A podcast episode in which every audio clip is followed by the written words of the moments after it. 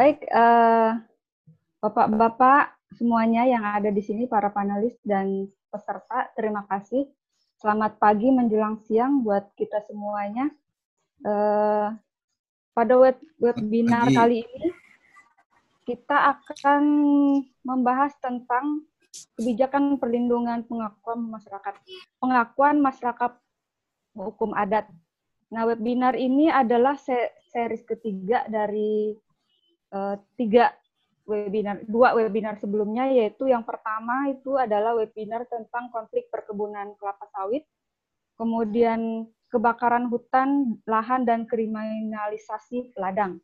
Hari ini kita akan membicarakan tentang kebijakan perlindungan dan pengakuan masyarakat hukum adat di Kalimantan Tengah. Oke, uh, sebelum kita mulai, Yayasan Pusaka dan Petak Danum juga mengucapkan selamat ulang tahun kepada Provinsi Kalimantan Tengah. Juga selamat berpuasa dan besok Lebaran selamat Hari Raya Idul Fitri juga. Oke, Baik, uh, saya akan jelaskan juga bahwa webinar ini akan akan streaming di Facebook Pusaka dan bisa ditonton oleh siapa saja. Uh, ya, kita akan mulai urutan untuk uh, paparan. Yang pertama dimulai oleh Pak Mambang Itubil yang akan uh, memaparkan dan diberi waktu selama 15 menit. Kemudian yang kedua nanti Pak Ringkesit sama dengan waktu 15 menit dan yang ketiga adalah Pak Mul. Ya, baik eh, tempat dan waktu kita persilahkan kepada Pak Mambang. 15 menit, Pak. Silahkan. Terima kasih, Bu Yusi, seluruh pemirsa, Pak Mulyadi, Pak Resikit, eh, narasumber yang lain, Uh, hari ini saya menyampaikan puji syukur karena dapat dipercaya oleh pusaka dalam memberikan materi tentang uh, kita berdiskusi ini tentang kebijakan perlindungan dan pengakuan masyarakat hukum adat ya. Uh, tentu ini sangat menarik bagi kami dan salah satu uh, yang menjadi tugas dan fungsi Dewan Adat Dayak dalam memperjuang apa mengawal dan memperjuangkan hak-hak masyarakat adat ya. Dan uh, ini terlalu cukup cukup melelahkan sebenarnya, tapi ini mulia. Uh, tentu yang kita lihat pada saat ini ada undang-undang uh, draft atau rancangan undang-undang tentang perlindungan dan pengakuan masyarakat hukum adat, di mana sampai saat ini juga belum ditetapkan. Nah, di Provinsi Kalimantan Tengah sebenarnya sudah uh, juga berjalan kurang lebih delapan tahun ini. Uh, rancangannya sudah diajukan ke DPRD dan mudah-mudahan pada pada tahun ini bisa ditetapkan uh, tentang pengakuan dan perda tentang pengakuan dan perlindungan masyarakat hukum adat. Kalau kita melihat, saya ingin mencoba tentang latar belakang pembentukan negara kita sebenarnya uh, kesatuan negara Republik Indonesia ini tentu berawal dari Eh, bersatunya komunitas adat awalnya. Sejak sebelum kolonial Belanda, masyarakat adat sudah ada. Sejak sejak uh, apa masyarakat apa orang itu ada sudah ada masyarakat adat gitu ya. Berarti sejak ada manusia di bumi ini sudah ada masyarakat adat. Uh, Kemudian kebijakan pemerintah yang mengeluarkan izin hak pengelolaan hutan dan perkebunan dan izin pertambangan kepada swasta ini uh, dirasa pada saat ini ya, dirasa pada saat ini uh, dengan berbagai masyarakat hukum adat dengan berbagai keterbatasannya tersingkir dari hutan dan hal ini menyebabkan menurunnya tingkat kesejahteraan. Kalau dilihat secara nasional iya, tetapi masyarakat adat, komunitas masyarakat adat yang berada di wilayah adat itu oh, merasa sangat oh, sangat menurun untuk kehidupan uh, karena dia adalah tergantung kepada hasil hasil hutan hidup ber, di lingkungan hutan. Sehingga kalau me, apa negara atau pemerintah melihat bahwa itu tidak terganggu tidak benar. Kenyataannya bahwa dengan hadirnya perkebunan pertambangan di daerah khususnya di Kalimantan Tengah, ini membuat konflik yang sangat luar biasa. Kebijakan-kebijakan ini sangat membuat konflik yang sangat luar biasa. Padahal dan kecenderungannya eh, pemerintah atau pihak pengusaha tidak mengakui hak-hak masyarakat adat. Cara hukum memang betul. Ada beberapa alasan. Karena tidak ada pengakuan uh, secara apa yuridis formalnya. Walaupun di Undang-Undang Dasar Negara Republik Indonesia sudah jelas. Tetapi pengaturan implementasinya belum belum begitu bagus. Sehingga ini yang membuat yang kecenderungannya bisa menjadi satu masalah di dalam kehidupan uh, bermasyarakat dan bernegara. Jadi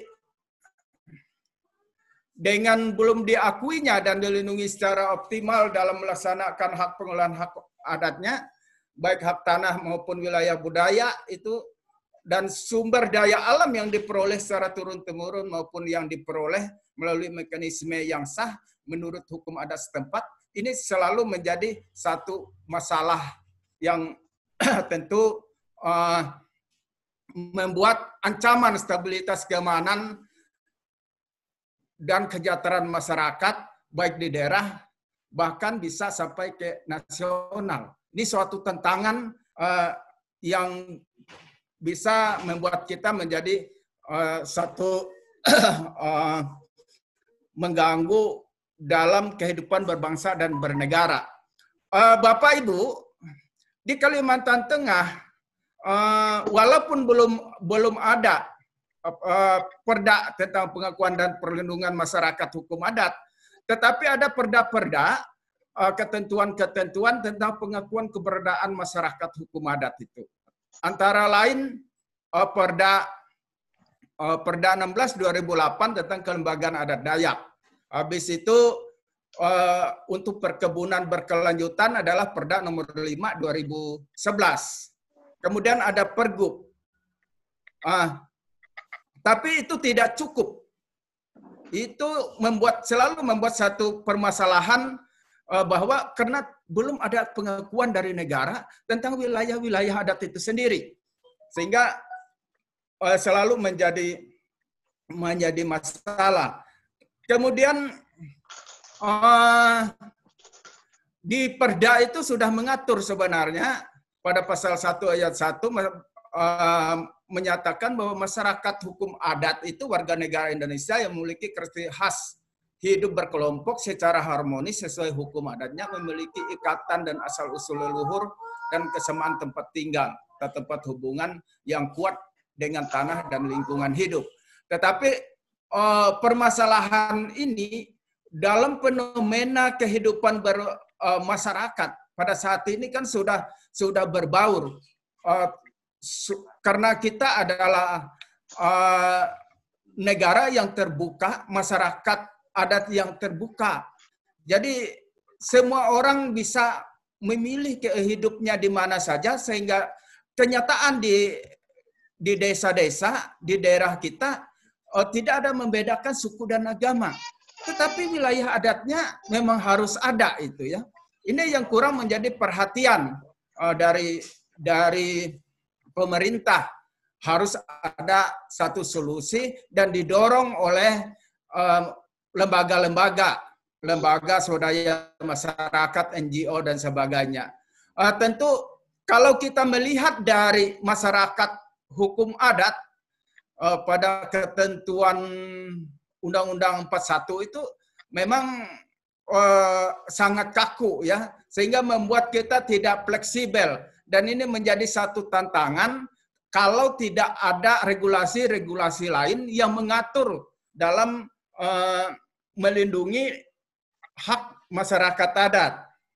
Uh, ini saya kira yang menjadi diskusi kita kebijakan bagaimana perlindungan dan pengakuan masyarakat hukum adat itu sendiri.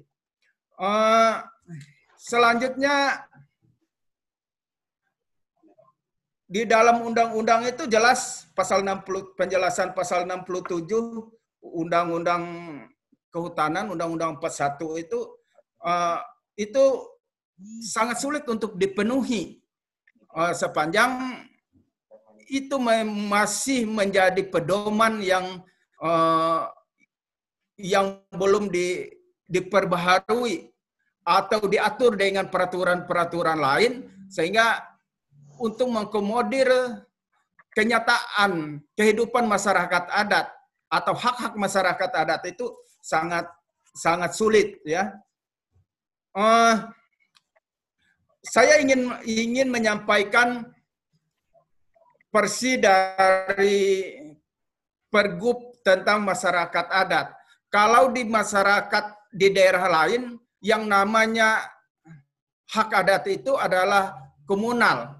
Tetapi di Kalimantan Tengah yang namanya masyarakat uh, anu tanah adat itu uh, yang dikuasai secara adat ya. Kemudian kalau yang namanya uh, ulayat atau hak ulayat yang disamakan dengan hak ulayat itu adalah hak adat bersama yang dikuasai secara turun-temurun. Jadi beda dengan daerah lain, hak adat itu adalah berasal dari misalnya suatu komunitas negari dan sebagainya. Tapi kalau masyarakat adat Dayak itu dari keturunan. Nah, nanti itu bisa menjadi diskusi kita juga. Ada beberapa uh, definisi tentang uh, tanah adat perorangan, tanah adat uh, hak bersama, kemudian uh, hak di atas tanah. Hak di atas tanah itu adalah hutan yang dikelola oleh masyarakat adat untuk ke kebutuhannya sehari-hari untuk mencari kegiatan-kegiatan di dalam suatu uh, wilayah tertentu untuk menyambung satu kehidupan. Nah, fenomena yang pada saat ini yang harus menjadi satu uh, diskusi kita dan perlu didorong bagaimana masyarakat itu bisa bertahan dengan kearifan lokalnya. Harus dilindungi dengan kearifan lokal. Tentu ada regulasi-regulasi yang tentu akan uh, menjadi uh, pedoman. Uh, Bapak Ibu sekalian, untuk menyikapi ini Dewan Adat Dayak tahun 2000 2018 eh, 2019 mulai 2018 ada yang namanya uh, Dayak Bahadat. Dayak Bahadat ini adalah satu bentuk dalam program bagaimana atau melakukan kerjasama-kerjasama dalam menetapkan hak-hak masyarakat adat uh, yang bentuknya hutan adat, perhutanan sosial, dan sebagainya. Ini sudah kita sampaikan ke pemerintah, kemudian mendorong tentang perda, tentang pengakuan dan perlindungan masyarakat hukum adat. Nah, ini pun memang kita akui belum bisa maksimal. Nah, tidak maksimalnya ini maka perlu ada dukungan dari dari kita semua, perlu adanya kerjasama. Kayaknya tidak bisa diadi sendiri, misalnya NGO lain sendiri, tapi kita harus bersama-sama untuk melakukan melakukan upaya-upaya bagaimana mendorong supaya pemerintah daerah, pemerintah daerah dan DPRD daerah untuk menetapkan wilayah-wilayah adat itu. Itu yang sangat uh, sangat penting menurut saya esensinya dalam uh, pertemuan ini. Sehingga Eh, Dewan Adat Dayak sangat mengharapkan adanya satu kerjasama yang baik dalam mendorong bagaimana penetapan hak-hak adat ini bisa dipercepat. Jadi intinya bahwa uh, Dewan Adat Dayak siap untuk bersama-sama.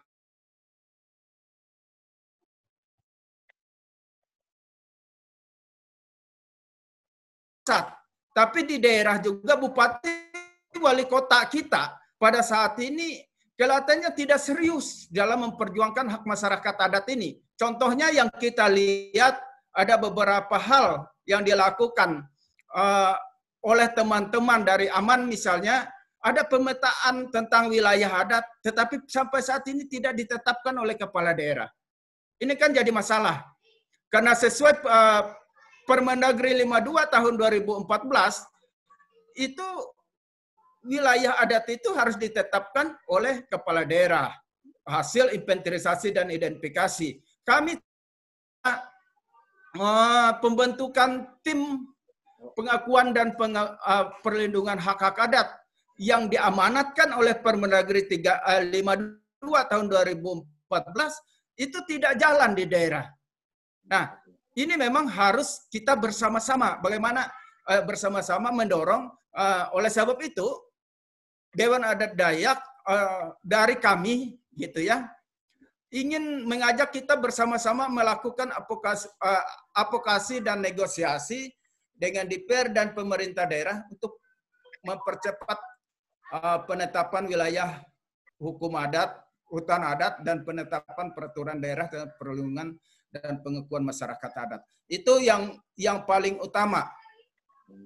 Uh, kemudian tidak hanya itu, perlu ada sosialisasi intensif kepada masyarakat adat. Nah, ini harus lembaga-lembaga yang ada yang peduli tentang tentang hak adat, tentang tentang masyarakat adat, kita harus bersama-sama eh, gayung bersambut dalam menyikapi permasalahan ini.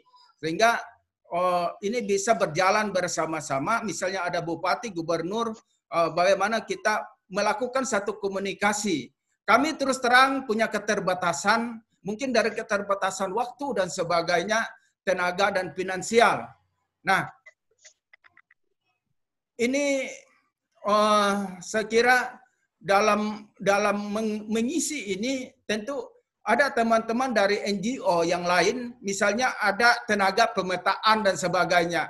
Tapi dalam negosiasi misalnya pendekatan kepada pemerintah daerah misalnya, karena rata-rata ketua ketua ketua diadi kebanyakan kepala daerah mungkin kita bisa sinergi untuk bersama-sama ini saya kira dalam memperjuangkan uh, pengakuan dan uh, perlindungan dan pengakuan hak-hak adat jadi uh, perlu kita dorong terus dan saya kira ini yang bisa saya sampaikan kepada kita sekalian dan nanti kami bersedia untuk menampung masukan dan saran dari Bapak Ibu sekalian. Terima kasih.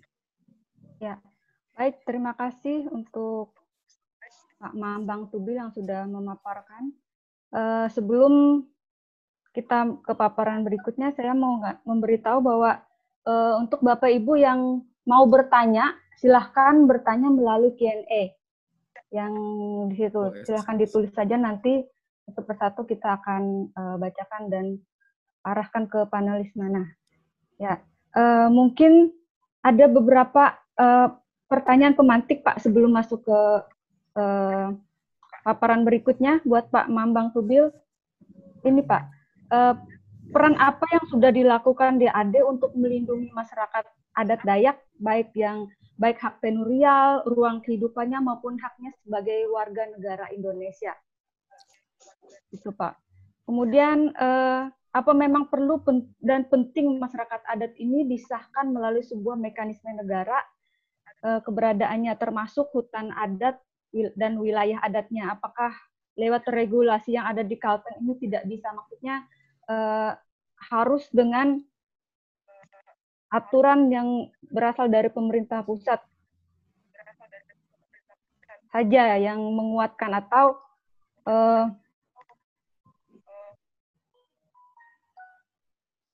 Ya, kemudian yang ketiga soal tradisi berladang, Pak. Kita ingat uh, seri sebelumnya itu ada uh, statement Pak Esau yang bilang bahwa uh, mekanik uh, akan diberikan mekanisme seperti pembukaan lad, uh, pembukaan ladang tanpa bakar PLTB, kemudian uh, es, apakah itu memungkinkan dan tidakkah itu akan menghilangkan esensi bahwa masyarakat adat selama ini melakukan pembukaan lahan itu dengan cara membakar atau seperti apa, Pak? Ya, itu mungkin ditampung dulu ya, Pak ya. Ya, ya. Ditampung dulu kita masuk langsung ke Pak Ringkesit. Silahkan Pak Ringkesit, mungkin uh, suara Bapak di agak nyaring aja sedikit. Baik, beri persilahkan Pak. Terima kasih.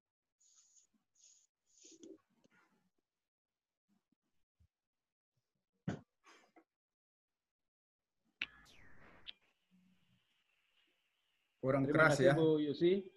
Selamat pagi. Assalamualaikum warahmatullahi wabarakatuh. Salam sejahtera untuk kita sekalian. Selamat bertemu Pak Mambang, Pak Mul. Ini bertemu di udara. Ya sesuai dengan materi yang sebenarnya diminta ke saya. Saya bukan bukan membawakan materi tapi saya cerita. Karena kemarin saya Uh, jelas Bu ya? Ya. Jelas jelas ya, Pak. Oh ya. Saya kemarin ber, uh, menanyakan dengan Bu Dewi, hmm. apa ada materi enggak yang perlu saya sampaikan? Dia bilang sebagai narasumber enggak ada materi dia bilang seperti itu. Tapi baik berhubungan dengan materi hari ini kebijakan penetapan masyarakat hukum adat kalau kita melihat dari sisi aturan pemerintah, sebenarnya keberpihakan pemerintah dari sisi aturan sudah cukup. Hanya implementasi di lapangan yang memang uh, perlu kita duduk bersama. Artinya duduk bersama untuk berbicara. Kita bagaimana kita, artinya bukan keberpihakan ini, tapi bagaimana kita uh, membantu masyarakat adat ini karena begini, ya pemahaman saya begini. Uh, masyarakat hukum adat itu ada itu karena keberadaan suku itu, ya, karena keberadaan mereka. Maka dengan keberadaan mereka, semua ruang hidup ya yang bersangkutan dengan aktivitas masyarakat adat tadi itu harus ada ruang yang disiapkan, yang disediakan oleh pemerintah. Sehingga mereka bisa beraktivitas, berusaha, dan sebagainya untuk pemenuhan kebutuhan hidup. Nah, makanya memang kalau dilihat dari sisi tadi aturan saya bilang, ada aturan-aturan yang memang sudah cukup sebenarnya, cuma dalam implementasinya kita ini kurang berkomunikasi, kurang berkoordinasi, sehingga belum sepenuhnya kita berpihak kepada masyarakat adat ya. Seperti Pak Mambang tadi juga mengatakan. Nah kalau memang misi atau keinginan pemerintah membuat ketentuan hukum aturan tadi untuk untuk uh, pembangunan manusianya masyarakat hukum adat itu tadi masyarakat adat itu tadi maka kita harus menyediakan ruang paling tidak untuk masyarakat adat tadi untuk mereka beraktivitas, untuk mereka berusaha dengan pola-pola kearifan lokal tadi. Nah, dan pemerintah daerah Kabupaten Kapuas pada prinsipnya sepakat sebenarnya bagaimana kita memberikan ruang ya, memberikan ruang tempat, ruang hidup untuk masyarakat adat itu salah satunya dengan diterbitkannya SK Bupati ya SK Bupati mengenai pembentukan panitia masyarakat hukum adat. Nah, bahkan saya dengar Pak Bupati itu sebenarnya mau menyederhanakan menyederhanakan penetapan status masyarakat hukum adat itu kalau boleh hanya dengan keputusan bupati lah, tidak usah terlalu jauh sampai perda dan sebagainya. Artinya ada aturan yang disederhanakan untuk mempercepat proses pengakuan hak-hak masyarakat adat ini. Sehingga tidak lagi artinya kita uh, berpolemik dengan kalau ketentuan-ketentuan pusat itu kan terlalu rumit lah. Sementara secara fakta bahwa masyarakat adat ini sudah ada sejak lama. Seperti Pak Mambang juga tadi bilang, ya keberadaan masyarakat adat ini kan sudah sudah ada sejak lama. Sehingga harusnya keberadaan mereka itu tinggal kita kita buat semacam pengakuan saja. Nah, siapa yang mengakui itu? Artinya kalau boleh sesederhana tidak harus perdalah, tidak harus perbub. Kalau SK Bupati aja bisa ya, kenapa tidak? Selama itu masih dalam koridor, dalam uh, dalam frame ketentuan-ketentuan tadi yang mengatur di atasnya. Nah, selama fakta-fakta yang ya artinya ketentuan-ketentuan yang diatur dalam peraturan di atasnya itu tidak dilanggar, ya atau disederhanakan, ya kan? Kalau itu sudah disederhanakan, ya kita laksanakan karena memang kenyataannya di lapangan. Yang penting bahwa di lapangan itu sudah ada fakta-fakta yang menunjukkan bahwa keberadaan masyarakat hukum adat itu sudah ada sejak lama. Nah, seperti kemarin saya juga ikut mendengar, ya gitu ya, yang materi hari kemarin Nah, kearifan lokal yang membakar lahan, membuka lahan dengan cara membakar. Memang ini harusnya kita mendidik masyarakat kita juga harus masuk ke arah era modern, ya. Karena kalau dengan pola bakar itu tidak secara ketentuan lingkungan hidup bukan berarti apa namanya bukan berarti uh, salah. Maksud saya kalau dibakar bahwa tingkat kesuburan lahan itu akan menurun. Nah, sekarang ini yang perlu kita edukasi ke masyarakat kita bagaimana pengelolaan yang yang baik dan benar. Uh, tadi dengan dengan pengakuan uh, yang ditetapkan oleh pemerintah daerah, katakanlah bupati atau wali kota, sehingga mereka itu bisa mengelola lahan secara bijaksana. Artinya kalau sudah ada batas wilayah yang mereka ya ruang hidup yang memang diberikan oleh pemerintah kepada mereka. Artinya kita juga menyelamatkan mereka menyelamatkan uh, budaya mereka supaya budaya yang ada itu satu tidak hilang. Yang kedua itu bisa bisa berkembang sehingga memberikan nilai tambah kepada masyarakat kita. Artinya tidak hanya dia dengan kearifan lokal yang selalu dari tahun ke tahun seperti itu tidak ber, tidak meningkat, tetapi kita berharap bahwa ke depan itu ya Dayak masyarakat hukum adat itu juga harus berkembang begitu. Berkembang baik daya artinya dikombinasikan antara aspek tradisional eh, teknologi itu harus bisa dipadukan ya. Karena seperti juga kemarin yang disampaikan oleh Ibu dari HAM itu ya, bahwa semua itu adalah bertumpu kepada hak asasi. Kita me, kita berusaha, kita melakukan semua aktivitas di ruang hidup itu juga itu hak asasi. Kemudian juga kita harus menyediakan udara yang bersih, yang sehat itu juga asasi. Artinya orang-orang berhak mendapatkan udara yang bersih. Jadi Nah, ini semua yang harusnya kita duduk duduk uh, bersama membicarakan hal-hal supaya jangan ada ada rambu-rambu yang yang artinya kita kesampingkan dan yang lain kita uh, abaikan gitu ya. Jadi semuanya jalan gitu maksud saya.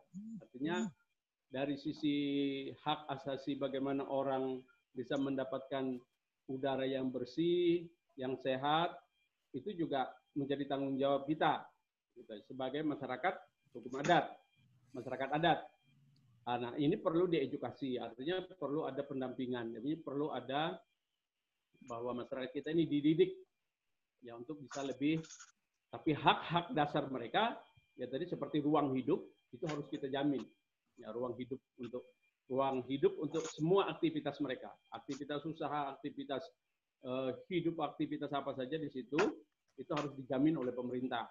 Ya, saya kira undang-undang yang dibuat oleh pemerintah, karena ini bicara kebijakan, nah ini yang tinggal bagaimana kita duduk bersama, kita berbicara, supaya semua pihak, ya semua pihak itu tidak ada yang dirugikan. Ya, termasuk tadi saya saya mendukung masyarakat adat itu harus bagaimana kita kalau bisa mereka juga harus berkembang, harus bertumbuh gitu ya. Artinya tidak tidak hanya menjadi nonton. Nah, kemudian yang bicara lagi kemarin penyelesaian masalah katakanlah kalau bicara ganti rugi ganti rugi itu tidak akan menyelesaikan masalah menurut saya. Ya artinya tanah adat yang dikuasai oleh masyarakat kemudian itu seperti kemarin ada di di media sosial itu ada terjadi konflik gitu ya. Nah, si pihak pihak perusahaan menyatakan mereka sudah ganti rugi. Nyatanya kan tidak akan menyelesaikan masalah. Nah, yang harusnya bagaimana ini bisa dikompromikan antara yang tadi pihak perusahaan, bisa pihak masyarakat tidak dirugikan, pihak masyarakat bisa berkembang, bisa bertumbuh baik ekonomi, sosial budaya mereka. Nah, pihak perusahaan pun bisa bisa bisa nyaman lah, artinya berusaha di situ. Saya kira seperti itu harapan kita ke depan. Artinya bagaimana kita duduk bersama. Pada prinsipnya pemerintah Kabupaten Kapuas yang sekarang kemarin saya dengar Pak Bupati itu kalau boleh jangan lewat perda. Itu prosesnya terlalu lama, kemudian mahal, ya. Dan banyak macamnya lah. Nah, kalau boleh itu hanya dengan SK Bupati, kenapa tidak? Gitu. Bupati secara keseluruhan bisa bertanggung jawab. Artinya kalau dia berani menetapkan eh, status masyarakat hukum adatnya dengan keputusan beliau, nah saya kira itu sudah beliau tahu persis kondisinya seperti itu, ya kan? Nah saya kira itu Bapak Ibu barangkali yang bisa saya sampaikan, ya nanti lebih lanjut kita bisa bertukar pikiran, bertukar informasi. Saya berharap nanti saya bisa dapat masukan juga dari Pak Mambang nih. Terima kasih Bu Yusi. Ya, baik. Terima kasih Pak Ringkesit dari GLH Kabupaten Kapuas. Pak, saya mau bertanya ini Pak. Eh, bagaimana pemerintah Kapuas memberikan perlindungan dan pengakuan pada masyarakat adat? Sementara tadi Bapak bilang bupatinya nggak mau, bukan nggak mau ya, nggak perlu pakai perda gitu Pak. Seperti apa Pak? Ya, oke. Okay.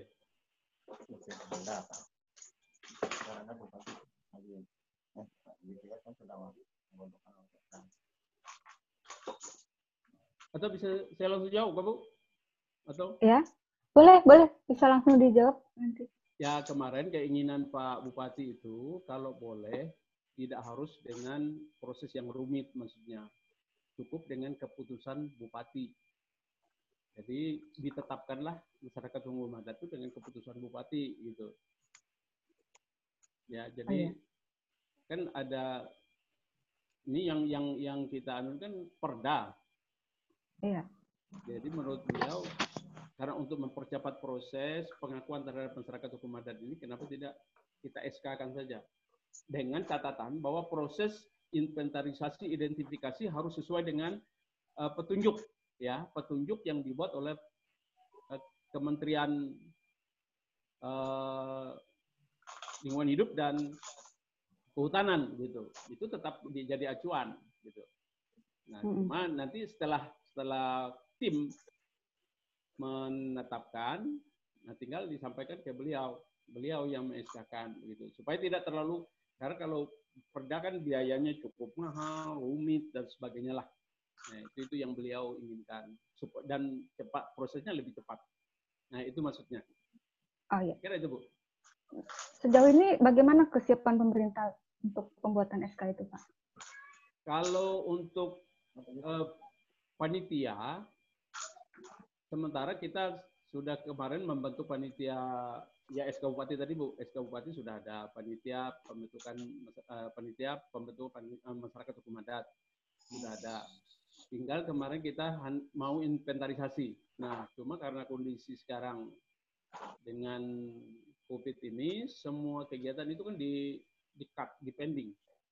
Nih, makanya Pak Bupati salah satunya kemarin punya apa istilahnya gagasan, punya ide, ya dengan kondisi yang serba sulit ini, kita menginventarisasi, kita sudah menyurati ke camat, Bu. Camat mendahului supaya mereka dengan kepala desa bisa menginventarisir dulu. Nanti ketika kita turun dengan tim provinsi, nanti kita akan lihat artinya identifikasi kita. Kita memvalidasi. Tinggal memvalidasi apakah memang ini masuk kategori tadi masyarakat hukum adat. Kalau memang oke, okay, ya tinggal kita sodorkan ke Pak Bupati, di SK-kan saja. Gitu.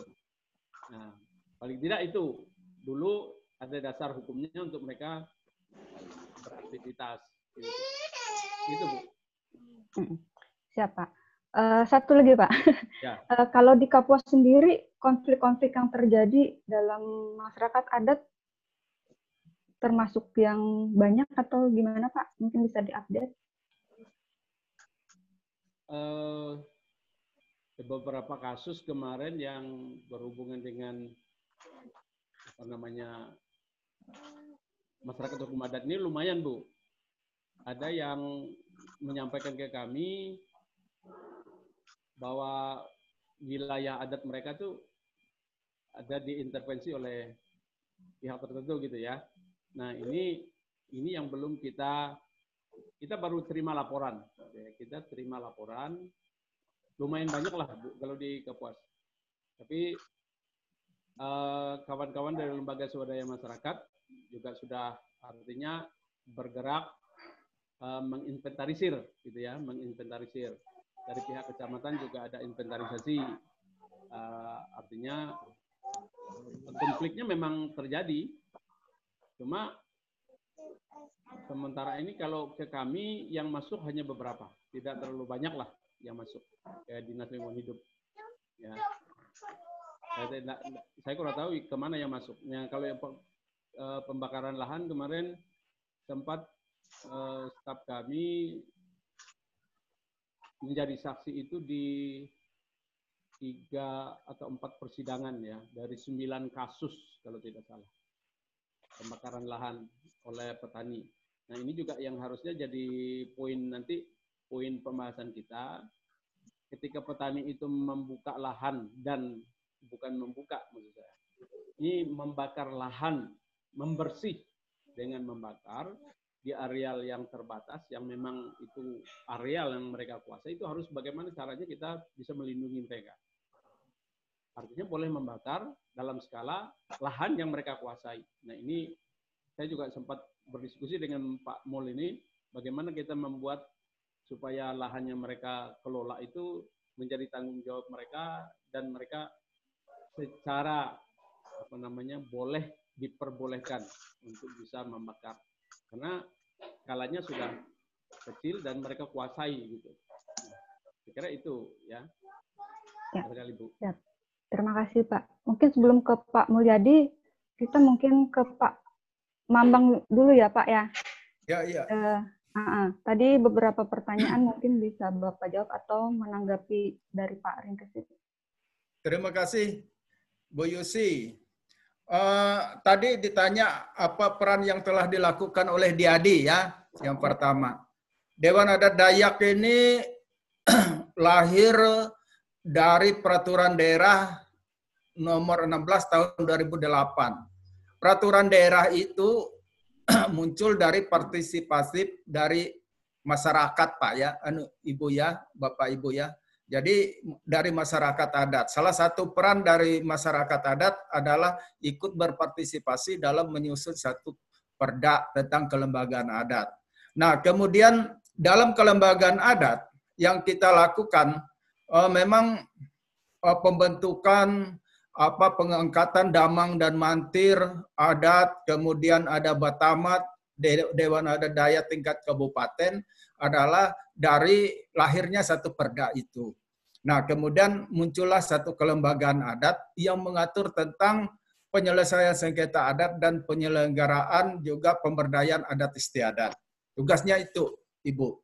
Nah, di dalam implementasinya kita sudah uh, melakukan pembinaan sebenarnya mendorong pemerintah daerah dulu pernah mencoba dilakukan melalui damang dan mantir khususnya tentang hak-hak adat dan tanah adat ini adalah inventarisasi dan identifikasi pada tahun 2007 2000 uh, 2000 maaf 2010 itu sudah sudah kita coba.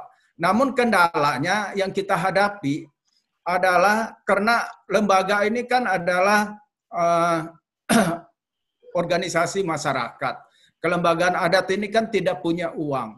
Semuanya kemudian uh, sumber daya manusianya. Dalam inventarisasi dan identifikasi itu tentu memerlukan uh, dana, memerlukan orang, SDM, untuk melakukan pemetaan dan sebagainya. Sehingga seluruh Kalimantan Tengah ini hampir tidak ada satupun yang selesai hasil inventarisasi dan identifikasi hak-hak adat. Itu. Nah, Masalahnya karena kurang didukung oleh pemerintah sebenarnya. Kalau didukung, di, diberdayakan, di, diberi uh, pelatihan bagaimana melakukan pemetaan wilayah adat dan sebagainya, sebenarnya itu sudah jadi. Tapi saya mohon maaf, memang ini masalahnya pemerintah daerah setengah hati dalam melakukan pemberdayaan terhadap adat istiadat ini. Tentu sampai saat ini uh, kita masih berjuang untuk uh, melakukan itu. Nah, dan saya saya sepakat dengan Pak Pak Ringkasi tadi. Sebenarnya kalau mau kita hati kita untuk masyarakat uh, tidak perlu perda, cukup cukup memakai uh, peraturan atau ke, keputusan bupati saja tentang wilayah-wilayah adat. Pemerintah harus memberi ruang yang seimbang kepada masyarakat adat. Jadi tempat untuk masyarakat adat sesuai dengan wilayah dan kearifan lokalnya harus diberi ruang yang dilindungi oleh pemerintah daerah. Jangan begitu masyarakat adat semangat-semangat untuk mengelola wilayah adatnya, tapi diberikan ke, kepada kosensi, diberikan kepada sawit, karena tidak terdata, tidak terkoneksi datanya yang di wilayah keluar SKTA adat, tapi di dalamnya satu tahun lagi keluar izin perizinan sawit, perizinan pertambangan. Nah, akhirnya apa? Akhirnya menjadi konflik sosial yang ada di masyarakat adat. Masyarakat adat selalu merasa tertindas dengan situasi yang demikian. Nah, ini kan selalu berlangsung sampai saat ini. Sepanjang penetapan wilayah adat itu tidak ada, terkoneksi dengan pusat, itu tetap saja terjadi. Karena memang tidak masuk dalam data wilayah dalam uh, pemerintah pusat, GLHK dan Kementerian Kehutanan. Nah, ini yang perlu kita perjuangkan bersama-sama bagaimana satu data yang masuk di dalam uh, dalam uh, uh, wilayah di dalam pemerintah pemerintah baik itu pemerintah daerah maupun pusat sehingga ada wilayah minimal 20% wilayah-wilayah itu menjadi hak wilayah adat. Nah, itu satu. Kemudian apakah perlu melalui regulasi tadi? Melalui sebuah aturan, tidak cukup dengan aturan masyarakat adat. Ya perlu. Karena kita ini warga negara Indonesia yang harus taat dan patuh kepada kepada undang-undang dan hukum yang berlaku. Nah, permasalahan sekarang masyarakat adat mengeluarkan damang kepala adat mengeluarkan surat keterangan tanah adat. Tapi itu tidak berlaku ketika di, digarap oleh oleh perusahaan sawit misalnya, itu tidak punya nilai. Masyarakat selalu ditindas di situ dengan harga yang tidak wajar, ganti rugi tebas tebang satu juta lima ratus per hektar untuk untuk nebangnya aja tidak cukup Pak Ringkasit. Ya. Untuk membersihnya aja tidak cukup. Apalagi dia pelihara dari kehidupannya sudah berapa hampir ratus tahun. Ini kan tidak adil negara ini dalam membuat satu sistem aturan yang demikian. Nah ini perlu kita pikirkan bagaimana perlindungan dan eh, pengakuan terhadap masyarakat adat. Itu dulu. Kemudian tentang tradisi berladang. Ini kita pahami bahwa situasi sekarang dan sistem teknologi perlu kita sesuaikan. Di dalam adat itu memang perlu ada penyesuaian. Tetapi ini tidak bisa langsung diputus begitu saja. Harus ada pembinaan kepada masyarakat adat. Tapi wilayah adatnya dulu harus jelas. Jadi jangan kalau misalnya uh, ada pemberdayaan dan uh, terhadap masyarakat adat, tetapi tidak pada wilayah adat dan tidak pada sasaran masyarakat adatnya. Paham maksud saya? Ternyata pada wilayah lain karena kita NKRI. Nah, karakteristik cara cara berpikir masyarakat adat yang tergantung dengan dengan wilayah wilayahnya, manja dengan wilayah uh, dengan wilayah dengan hutannya, sumber daya alamnya harus dikelola, harus dibina secara khusus. Jadi jangan disamakan. Nah, permasalahan sekarang kita melihat bahwa tidak satu pun kebijakan-kebijakan yang berpihak kepada masyarakat adat. Sehingga yang ada pada saat ini masyarakat menggantungkan dirinya dengan dengan kegiatan-kegiatan ilegal seperti misalnya melakukan penambangan emas ilegal dan sebagainya. Ini karena memang mata pencahariannya tidak ada, tempatnya tergusur dengan dengan sistem dengan kebijakan yang ada sehingga mereka tidak bisa melakukan apa-apa. Yang bisa mereka lakukan hanya melakukan pertambangan emas. Tidak ada solusi.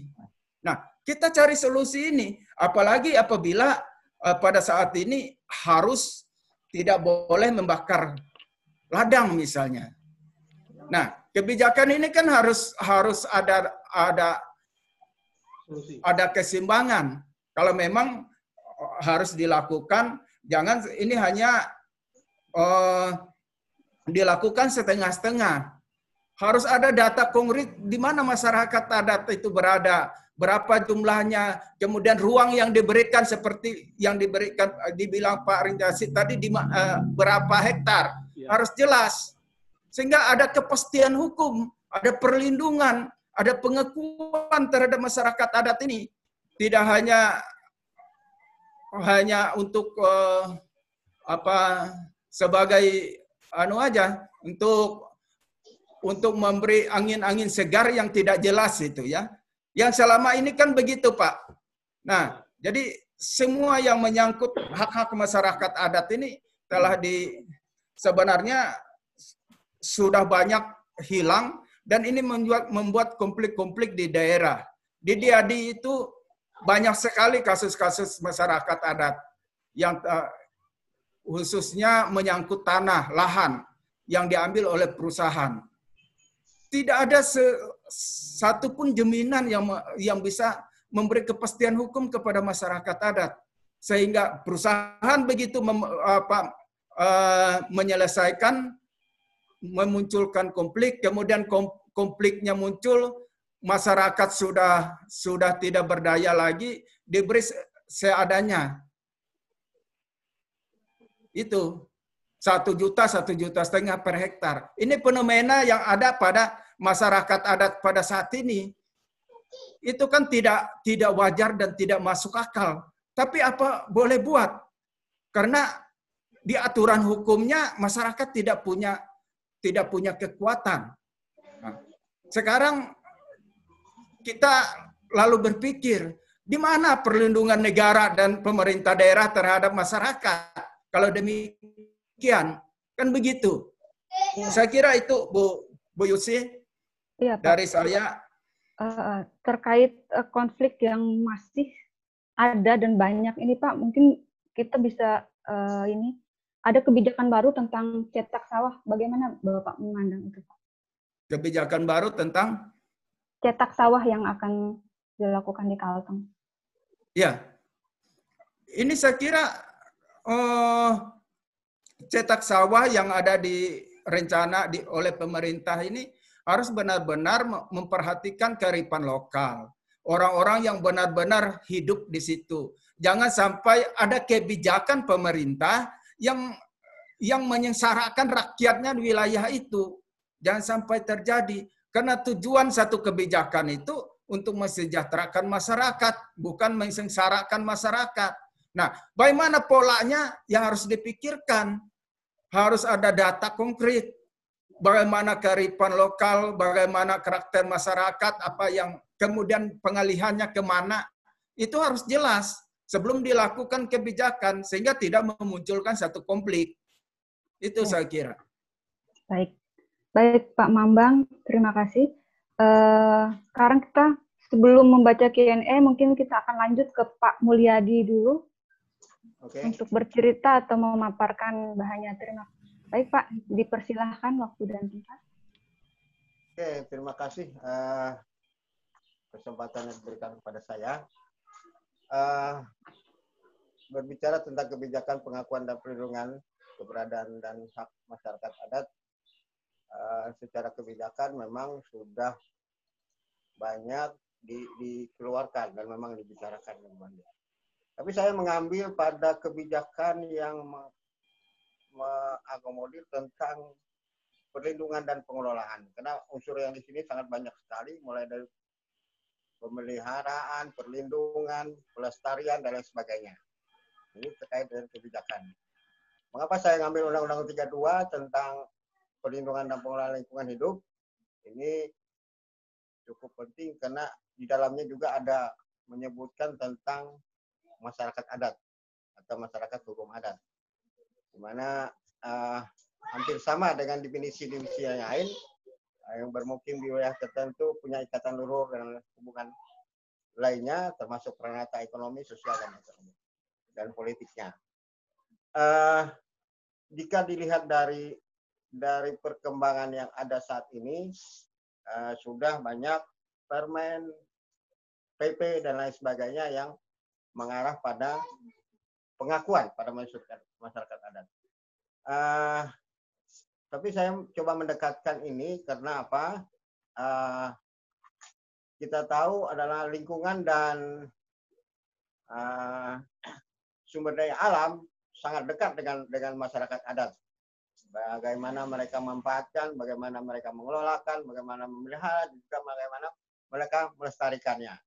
Nah ini arah kebijakan yang memang saya rasa ini sangat penting sekali karena di situlah nilai-nilai dan fungsi-fungsi dari masyarakat adat dalam melindungi ataupun menjaga wilayah-wilayah adatnya.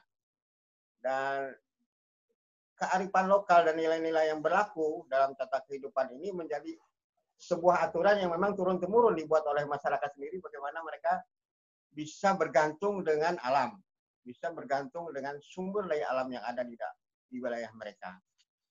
Uh, terus perkembangan yang yang terjadi uh, yang saya lihat yang di pertama dulu yang saya tidak melihat di tingkat provinsi saya ambil di Kabupaten Kapuas mungkin sudah diskusikan juga dengan Pak Ringkesit.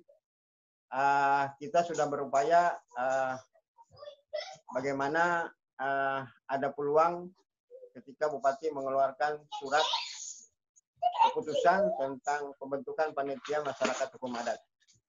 Uh, sebelum itu memang kami sudah mempersiapkan semua data-data dan dokumennya.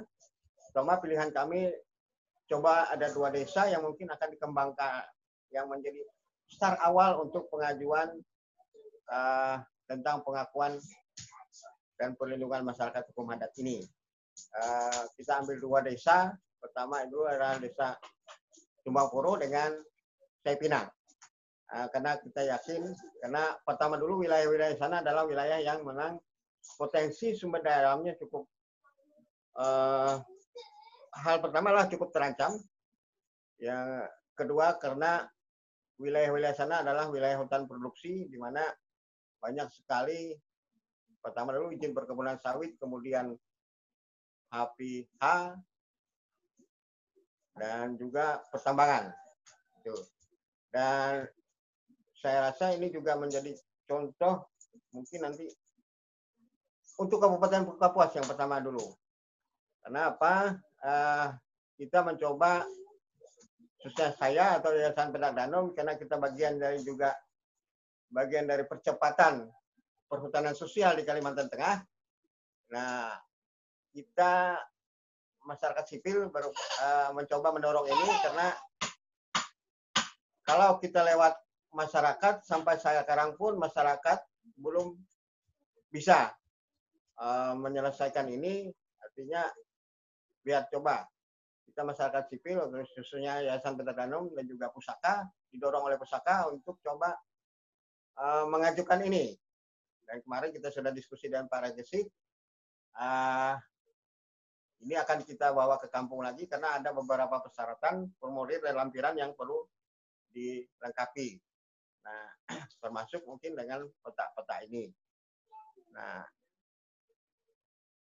dan di tingkat keduanya adalah tingkat DPRD. Kemarin kita sudah berkunjung ke DPRD dan untuk apa ya berdiskusi tentang adanya raperda tentang pengakuan dan perlindungan masyarakat hukum adat di di Kabupaten Kapuas. Nah, dan pada saat ini ada lima mungkin untuk tahun 2020 ini yang akan dibahas. Dan salah satunya lah perda tentang perlindungan dan pengakuan masyarakat adat. Nah, berbicara tentang perkembangannya bahwa raperda ini sudah di didiskusikan tingkat komisi hanya dua komisi ya komisi satu dan komisi tiga. Dan belum pada tingkat paripurna karena apa ini berdasarkan hasil kunjungan studi banding di PRD dan juga reses di, di daerah Hulu Kapuas uh, pertama Kapuas Hulu Mandap Telawang dan Pasar Telawang untuk menangkap aspirasi dari masyarakat yang daerah Hulu ini. Karena kebetulan juga kita mendorong ini karena apa? Kita juga mau mengambil sampel dua desanya adalah daerah Hulu. Di daerah Kapos Hulu, Pasar Telawang, dan Mandau Telawang. Nah, mudah-mudahan ini uh, pada dukungan dengan tiga DPR karena kita apa mendorong ya kenapa apa gunanya orang Hulu Itah tidak bisa menyelamatkan petak danyum kebuat petak tanah airnya sendiri gitu loh Walaupun orang-orang DPR adalah orang-orang yang juga berasal dari kecamatan atau kampung yang ada. Nah, jadi kita dorong untuk coba bagaimana mereka mewujudkan itu. Mampu dan mereka mendorong masyarakat adat yang mungkin terancam ataupun uh, pengetahuan tradisional kemudian adat istiadatnya akan hilang kalau tidak diwujudkan dalam bentuk perda. Ini dorongannya. Nah, yang kedua adalah uh, kita mendorong bagaimana DPD punya inisiatif sendiri, tidak mengacu pada perda yang lebih tinggi, misalnya ada perda provinsi dan lain sebagainya. Coba ini saya, karena peluang-peluangnya cukup banyak dari apa seperti yang sampai saya sampaikan tadi, ada peraturan menteri, ada peraturan pemerintah dan lain sebagainya. Itu memang jelas sudah ada. Nah, tapi hal yang menarik seperti yang dulu disampaikan oleh Kemendagri itu diserahkan untuk kabupaten wali kota untuk menyelesaikan tentang pengakuan dan masyarakat adat. Nah, ini dokumen yang pernah kami dapatkan.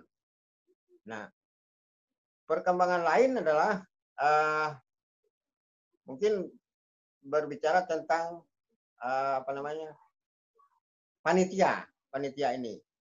Nah, mungkin Pak Rekesin masih ingat bahwa memang kami akan coba bersama DLH untuk mempersiapkan sumber daya manusianya. Artinya orang-orang yang akan melakukan inventarisasi dan identifikasi tentang uh, pengakuan masyarakat hukum adat ini, termasuk mungkin juga adalah tentang bagaimana mereka mengidentifikasi wilayah adatnya, ini perlu pengetahuan secara jeli dan khusus. Karena ini sangat penting supaya nanti ke dalam pelaksanaan di lapangan itu mereka atau panitia punya pemahaman yang sama, punya proses tahapan yang sama. Artinya tidak ada pendapatan dan lain sebagainya. Cukup kita dengan ada kesempatan panduan, pemulir dan lain sebagainya. Nah ini juga mungkin akan dibantu oleh narasumber-narasumber yang cukup uh, memiliki pengetahuan ataupun sudah melakukan itu dan ini juga mungkin akan membantu seperti yang disampaikan Pak Bambang dari Adi tadi, uh, bagaimana mewujudkan ini supaya wilayah-wilayah masyarakat adat ini bisa diakui. Karena begini, Ini hasil diskusi lagi nih dengan Pak Rengsit nih. Dengar Pak Rengsit ya. Uh, menurut uh, panduan yang yang ada atau panduan yang terakhir dari uh, KLHK bahwa wilayah adat ini eh maaf pengakuan. Wilayah pengakuan masyarakat hukum adat ini itu yang akan diakui dulu baru penetapan wilayah adatnya. Itu prosedurnya. Jadi kita tidak bisa menyajukan wilayah adat dulu tapi belum ada pengakuan tentang masyarakat hukum adatnya. Tuh. nah ini akan bersamaan mungkin para gesit ya. Bersamaan mungkin kita identifikasi dan verifikasi masyarakat hukum adatnya kemudian wilayah adatnya. Nah ini yang kita coba bicarakan. Nah terkait dengan yang struktur tadi juga bagaimana sebenarnya orang-orang di dalamnya itu benar-benar orang yang memang sudah kita ketahui. Karena dalam dalam surat keputusan Bupati itu banyak pada orang-orang yang memperlihatkan jabatan strukturannya saja ataupun jabatan pokok yang ada kejendakan. Tapi kita tidak tahu orangnya siapa. Nah, ya. coba kita ini kita bersama di LH Kabupaten Kapuas coba bersama-sama supaya nanti tidak ada pergantian dan lain sebagainya sehingga kita akan meyakini ini loh bahwa ini akan menjadi dokumen yang memang pertama kali untuk bisa disampaikan disahkan oleh Bupati Kapuas. Karena kita bisa mau orang-orang itu berganti dan berganti-ganti, apalagi pindah jabatan dan sebagainya. Nah, coba kita me, apa, memfokuskan ini adalah pada sumber daya manusianya.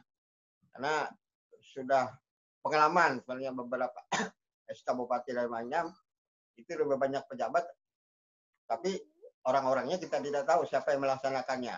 Jabatannya ada, di dalam SK tapi orangnya siapa atau dia selalu berganti-ganti ini yang coba kita dorongkan iya mungkin itu dulu dan mungkin ya. nanti akan bisa saya sambung untuk tanggapan-tanggapan yang disampaikan Pak Rajid dan Pak Yadi terima kasih ya, Pak Mul ini ada pertanyaan Pak Mul uh, mungkin Pak Mul bisa ceritakan pengalaman Yayasan Petak Danau mendampingi masyarakat uh, tanah adat yang diusulkan disahkan saat konflik dengan korporasi atau kriminalisasi seperti kasus PLG. Pak, mungkin bisa diceritakan singkat. Yang di mana? PLG?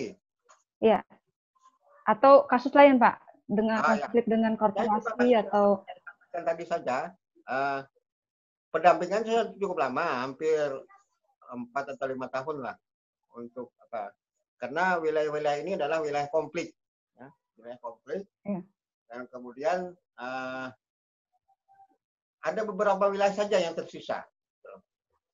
Ya tersisa dan ini konfliknya cukup cukup berat sih sebenarnya. Di sana ada uh, perusahaan pertambangan yang baru ber, beroperasi di 93 perdana.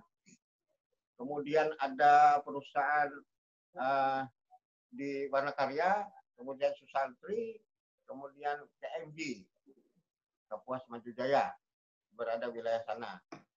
Dan pendampingan dilakukan uh, tidak serta-merta langsung disetujui oleh masyarakat, tapi perlu pemahaman tentang pertama adalah tentang hak-hak mereka, kemudian tentang berbicara tentang hamnya juga. Uh, yang ketiga adalah bagaimana kita bisa uh, mengaktifkan peran dari pemerintah desa.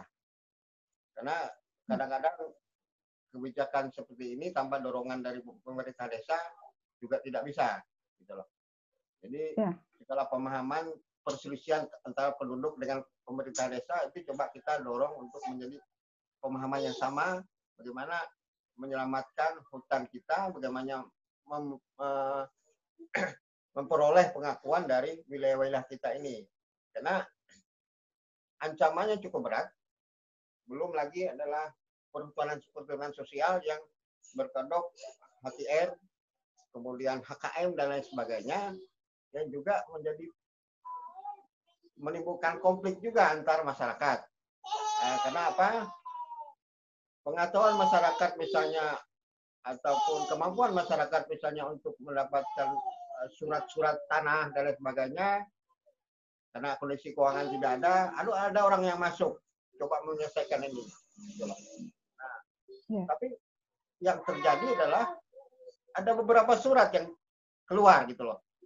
Baik yang dikeluarkan oleh pihak lain, dikeluarkan oleh camat dan oleh kepala desa dan lain sebagainya. Nah ini aktor-aktor yang di dalam ini yang perlu kita juga anunya apa kita selidiki gitu loh supaya eh, seperti yang sampai tadi itu bagaimana semua tanah-tanah terampas karena ada orang-orang yang di dalamnya orang-orang lokal yang memiliki kemampuan untuk mengambil tanah tanah dari masyarakat. Kemudian dia oper ke perusahaan.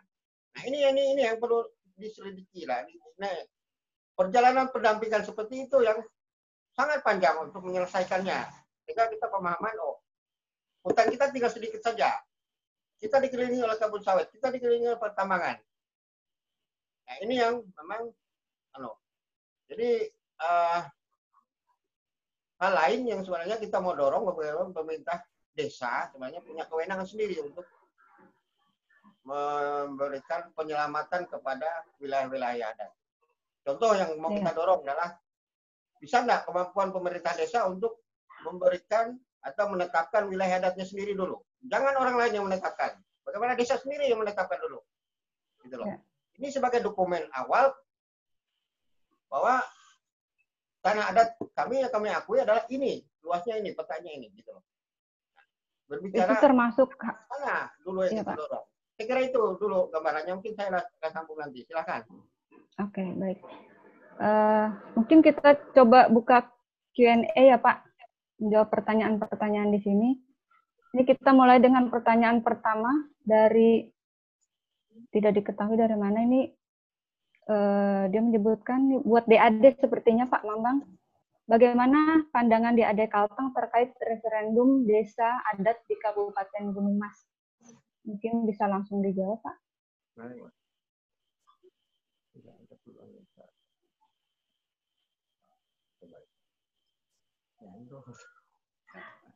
Halo, Pak Mambang.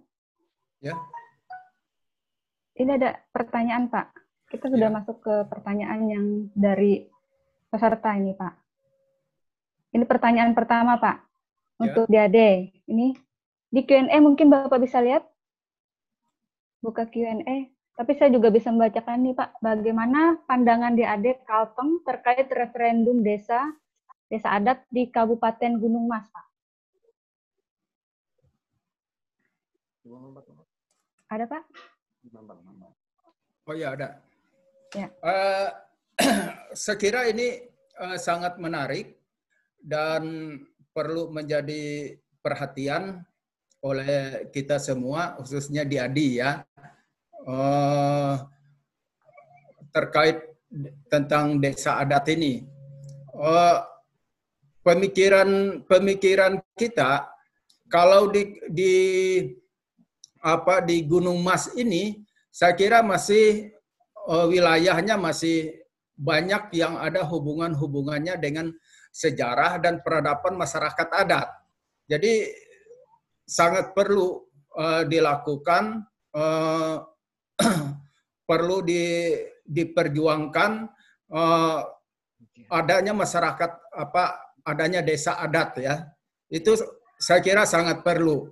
Jadi Eh, karena desa adat ini tentu ada beberapa persyaratan yang diatur dengan eh, Undang-Undang nomor nomor 6 tahun 2014 kalau tidak salah ya. Eh, kriteria kriterianya sudah sudah jelas dan untuk untuk di Gunung Mas itu masih masih dimungkinkan.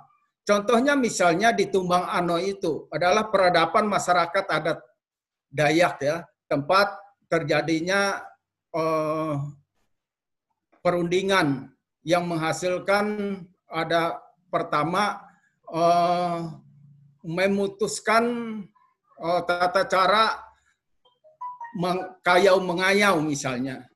Itu adalah satu sejarah yang memang harus dipertahankan menjadi satu desa adat ya. Itu saya kira eh, sangat perlu ya. Eh, dan dan kita sangat mendukung gitu ya tentang eh, referendum desa adat itu. Itu saya kira Ibu ya. Iya. ini ada lagi pertanyaan kedua dari Rimba Raya. Uh, saya komen saja katanya.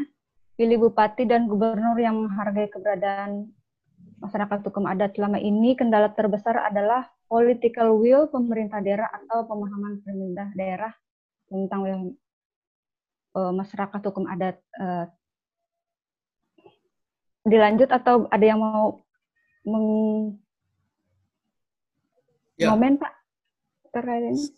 Betul. Jadi menurut saya ya memang kedua-duanya political will-nya iya, kemudian pemahaman pemerintah daerah juga iya. Jadi uh, pemahaman yang dimaksud adalah uh, pemahaman antara pengakuan terhadap masyarakat adat yang disinkronkan dengan ketentuan peraturan perundangan yang ada. Nah, ini yang yang terkadang menjadi satu masalah, tidak satu pemahaman uh, bagaimana menghargai keberadaan masyarakat hukum adat itu sendiri. Nah, sehingga dalam implementasinya oh, juga sangat sulit itu. Ya. Uh, itu yang yang kita lihat eh, kendala-kendala uh, yang di, dihadapi dalam memperjuangkan salah satu kendala-kendala yang dihadapi dalam memperjuangkan uh, tentang kearifan lokal dan masyarakat hukum adat ini. Itu saya kira, termasuk ruang-ruang wilayah dan sebagainya. Mungkin Pak Ringkesit uh, berpikir salah satu tadi, ya memang harus diberi ruang dan tidak perlu bikin ribet-ribet gitu. Kalau perda kan harus harus melalui penetapan DPR diajukan. Tapi kalau ada pakai peraturan gubernur dulu, kalau memang ada ada niat yang lebih ya no, peraturan gubernur baru ditinjak lanjuti dengan perda misalnya itu saya kira sangat uh, sangat dimungkinkan sekali ya hal-hal uh, yang demikian ya. Iya. Ini uh, mungkin untuk semua panelis mungkin Pak ini dari Asep Dia Firdaus. Dia bertanya, hmm. apakah sudah ada SK Bupati yang diterbitkan untuk pengakuan masyarakat hukum adat di kabupaten-kabupaten di Provinsi Kalteng. Mungkin Pak Ringkesit ada tahu? Kalau yang Kapuas memang belum, Bu. Artinya Kapuas belum. Cuma memang hmm. tadi eh, beberapa hari kemarin ya kami dapat eh, info bahwa Pak Bupati itu untuk mempercepat proses ya dengan kondisi sekarang. Kenapa? Ya. Artinya tidak kita buat hanya dengan SK Bupati penetapannya begitu. Tapi proses inventarisasi identifikasinya kita tetap mengacu kepada peraturan menteri itu.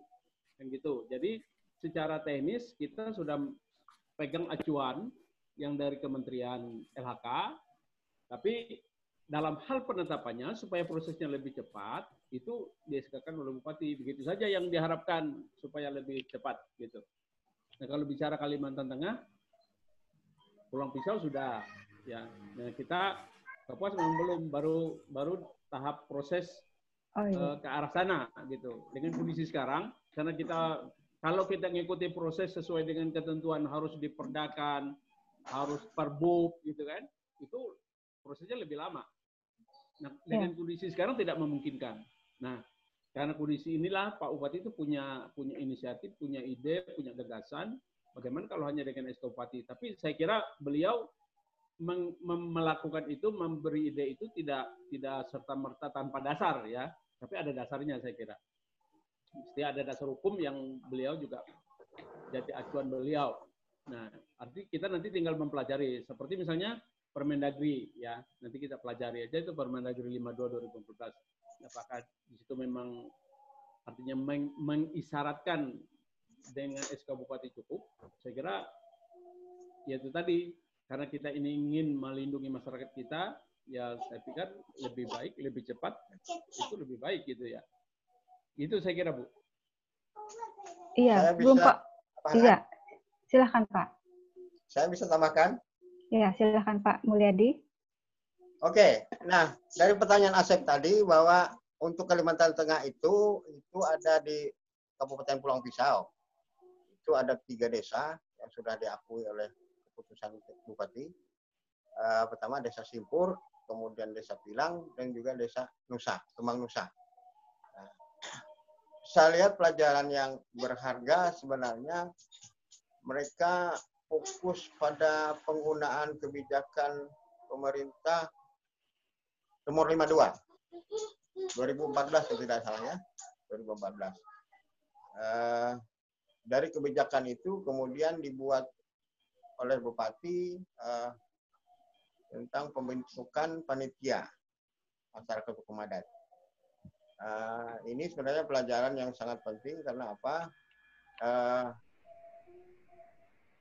dari diskusi saya dengan Kabupaten Pulang Pisau, uh, elemen yang di dalamnya itu cukup gesit untuk bekerja. Dengan keterlibatan penegak hukum juga salah satunya. Aparat kejaksaan dan lain sebagainya. Karena wilayah-wilayah itu kan ada ada yang mengaku punya saya, punya warisan punya saya dan lain sebagainya. Nah, penegak-penegak hukum ini coba menyelesaikan ini membuktikan bagaimana story sejarah dan sebagainya, akhirnya tidak ada yang mengakui bahwa itu sekian kilometer itu tanah saya gitu loh. Nah, ini pelajaran yang coba kita ambil soalnya. Karena apa? Uh, surat menyurat bisa dibawa, dibuat sendiri dengan ongkos sekian, dengan memberi sekian dan sebagainya. Nah, ini untuk wilayah tiga wilayah itu peran semua yang terlibat menyelesaikan itu uh, dari histori sejarah ternyata itu memang tidak ada surat menyurat kepemilikan orang per orang wilayah-wilayah itu. Artinya milik komunal jadinya gitu. Nah, ini pelajaran yang mungkin bisa kita terima, kita anu gitu. Nah, kalau wilayah lain memang kendalanya adalah di politik dan hukumnya. Ya. Politik dan hukumnya karena apa? Eh, sementara ini lebih pemerintah lebih tetap berlindung ataupun melindungi uh, beberapa investasi-investasi yang di dalamnya. Uh, sehingga uh, ketika kita mengusulkan wilayah-wilayah adat ini ataupun mengusulkan pengakuan-pengakuan itu menjadi terkendala. Menjadi terkendala karena apa? Misalnya saja mengenai status wilayah atau status kawasan. Nah, ini kasus ini padahal wilayah masyarakat lebih dulu ke, masuk uh, sudah berada di dalam itu lalu ada status kawasan misalnya hutan lindung gitu loh. Nah, jadi ya. pemerintah desa ataupun masyarakat adat tidak bisa mengklaim wilayah adatnya karena kebijakan status kawasan misalnya. Nah, ini berkendala juga. Nah, kalau kita lihat situasi saat ini uh, pertama dulu adalah uh, pemerintah kurang tegas uh, dalam mendorong khususnya pemerintah daerah ya. Walaupun sudah kebijakan di atas sudah ada. Ada Permendagri ada keputusan ATR dan lain sebagainya termasuk masalah tata ruangnya. Itu uh, sudah ada tapi kenapa pemerintah daerah tidak mau melakukan gitu padahal peluang dari Perpen terus seperti saya sampaikan sudah ada, sudah ada pengakuan-pengakuan masyarakat, ada pasal-pasal yang jadi. Kok kenapa masa pemerintah daerah tidak mau melakukan? Gitu nah, yang kedua adalah uh, ketika kita mau mengkonfirmasikan semua dokumen masyarakat adat ini kepada pemerintah ataupun kepada sektoral dinas dan lain sebagainya, itu ditutup-tutupi gitu loh. Alasan mereka sudah ada keterlanjuran dan lain sebagainya untuk memberikan izin dan lain sebagainya. Nah, ya. mungkin itu dulu ya, nanti saya mau. Ya, lanjut Pak. Ini ada dari Asep juga. Uh, dia bertanya, Pak JW di Kabupaten Jayapura memang MHA-nya diakui dengan SK Bupati, namun tetap ada perda tentang tata cara pengakuan masyarakat hukum adat sebagai sebagai landasan pembentukan panitia MHA.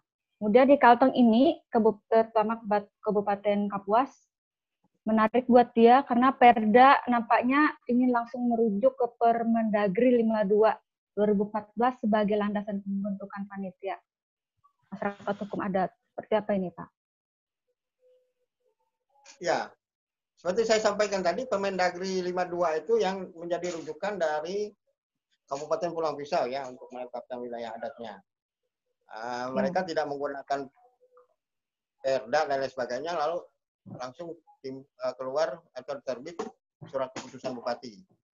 Uh, kemudian uh, seperti saya, saya sampaikan tadi bahwa wilayah-wilayah itu memang diidentifikasi dengan melibatkan semua elemen yang berkomitmen untuk bagaimana mendorong atau masyarakat bisa memperoleh pengakuan. Itu yang menjadi dasarnya. Ya. Mungkin itu dulu. Ya, mungkin Pak Ringkesit atau Pak Mamang mau mengomentari juga? Ya. Kan? Uh, saya sepakat tadi dengan apa yang disampaikan Pak Mul gitu ya, bahwa yang pertama dulu karena secara fakta masyarakat hukum adat itu sudah ada gitu ya. Nah, sudah ada jauh mendahului dari semua ketentuan aturan.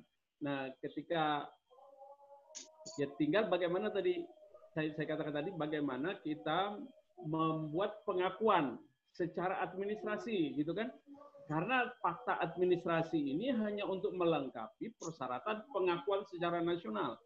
Kalau secara fakta, masyarakat adat ini sudah ada.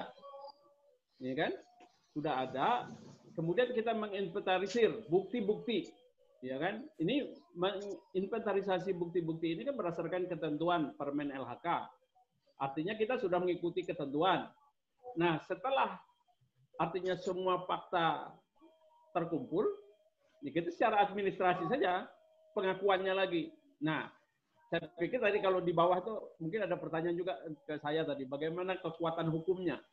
Saya kira yeah. kalau landasannya tadi Permendagri 52 2014, ya kemudian uh, kepala wilayah membuat keputusan penetapan, kan tinggal tadi kekuatan hukumnya adalah karena secara fakta bahwa masyarakat hukum adat itu sudah ada, mendahului segera uh, terbitnya peraturan-peraturan yang mengatur itu, tentang itu, maka secara administrasi kekuatannya tadi di bupati itu sebagai kepala wilayah, saya pikir ya karena di, beliau juga yang nanti mengatur uh, apa namanya mengenai perizinan di di di kabupaten, saya pikir tidak masalah bagi beliau ya tidak masalah. Yang penting di sini memang itikat kita bagaimana kita membela hak-hak masyarakat adat gitu ya. Kalau memang itikat kita ingin membela masyarakat adat, saya kira yang yang yang yang besar itu harus bisa mengayomi yang kecil. Harus bisa melindungi gitu ya. Jadi yang kita buatlah pengakuan-pengakuan. Nah, nah fakta-fakta tadi yang kita inventarisir tadi sebagai bukti untuk kita berargumentasi dengan pihak-pihak uh, yang tadi pegang izin usaha perkebunan misalnya. Nah itu kan fakta yang memang sudah ada itu yang jadi argumentasi kita untuk kita mempertahankan eksistensi dari MHA itu. Jadi cukuplah menurut saya ya dengan SK Bupati itu. Karena itu ya, tadi kembali kalau memang itikat kita ingin membangun masyarakat tadi yang besar itu harus bisa melindungi yang kecil harus bisa yeah. mendorong yang kecil itu bisa bertumbuh, bisa berkembang. Saya kira seperti itu. Ya juga dengan untuk yang itu tadi ya, dengan Pak Asep yang kekuatan hukum SK Bupati. Ya, pertanyaan. Ya, saya kira itu. Terima kasih Bu. Ya, ini ada pusaka dok mau menjawab sepertinya atau bagaimana Mbak Dita? Atau langsung ke pertanyaan Pak Loise Teresia untuk Pak Mambang sepertinya Pak ya. Ini oh, iya. pertanyaannya, eh, bagaimana kekuatan DAD Provinsi Kalimantan Tengah memperjuangkan hak-hak masyarakat hukum adat di Kalimantan Tengah apabila bertentangan dengan kekuasaan negara? Silakan Pak. Ya, uh, tentu kita selalu berjuang. Bu Luis ini kan ahli hukum nih. Terima kasih Bu Luis berpartisipasi. Ada pertanyaannya.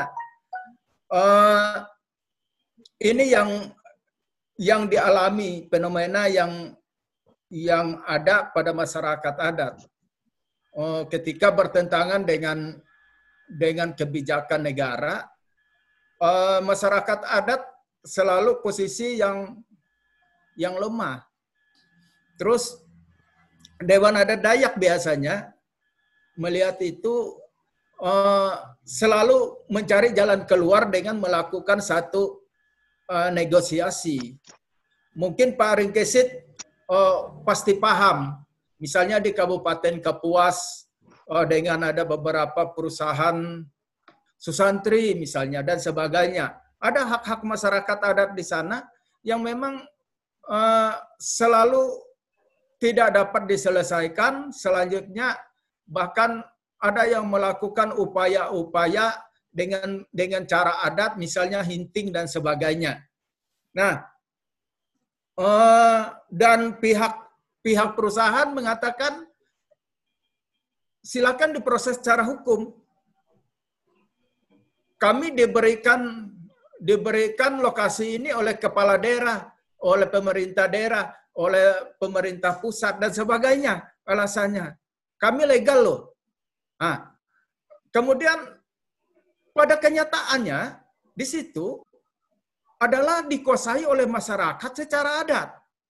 Kita tidak, saya sering katakan bahwa eh, masyarakat adat itu tidak mengatakan memiliki, tapi dia secara menguasai secara turun temurun. Kalau manusia turun temurun, terus apa yang bisa diberikan cara adil gitu ya? Dari sisi keadilan. Nah, tentu harus ada sesuatu cara penyelesaian yang wajar dan konkret. Nah, ini fenomena yang ada. Nah, sehingga saya ada beberapa kali melakukan mediasi terhadap situasi yang demikian. Saya karena ada pengalaman sebagai mediator ya, mediator nasional uh, melakukan mediasi. Satu-satu cara masyarakat harus legowo menerima apa adanya. Walaupun tidak wajar. Tapi banyak terkadang masyarakat adat yang memang belum terselesaikan. Belum terselesaikan dengan baik. Ini kan keprihatinan kita semua. Bagaimana semua warga negara mempunyai hak yang sama. Tetapi pada kenyataannya ketika ada satu kebijakan yang tentu berada ada pada wilayah-wilayah yang disebut dengan wilayah hukum adat masyarakat adat. Tentu sebagai sebagai warga negara, sebagai negara hukum, tentu kita harus mematuhi itu. Nah, pertanyaannya apa yang bisa kita lakukan dalam penyelesaian ini? Karena pengalaman-pengalaman yang ada yang sudah ada di di kita tentu ini yang yang menjadi uh, menjadi pedoman, menjadi menjadi pegangan kita bahwa kita dituntut untuk mencari alternatif solusi terhadap permasalahan yang ada pada masyarakat adat ini. Sehingga masyarakat ini kalau ada bahasa kami jangan sampai Pempun kajang bisa puat tempun petak mana nasarek mengayuh uya bataba belai. Berarti kita hanya memiliki tapi tidak bisa menikmati. Ini ini yang jangan sampai terjadi. Berarti dari sisi keadilan negara, tujuan bahwa tujuan negara itu sudah sudah tidak benar apabila ada masyarakat yang demikian. Nah, tentu ini termasuk termasuk Bu Luis biasanya uh, tempat kami diskusi karena beliau ada salah satu uh, yang berpengalaman kalau bahasa kami itu pakar secara akademis, pakar hukum ya. Ya, itu uh, sering uh, kita diskusi tentang bagaimana pembelaan terhadap masyarakat adat. Sekira itu Bu Yusi. Kasih.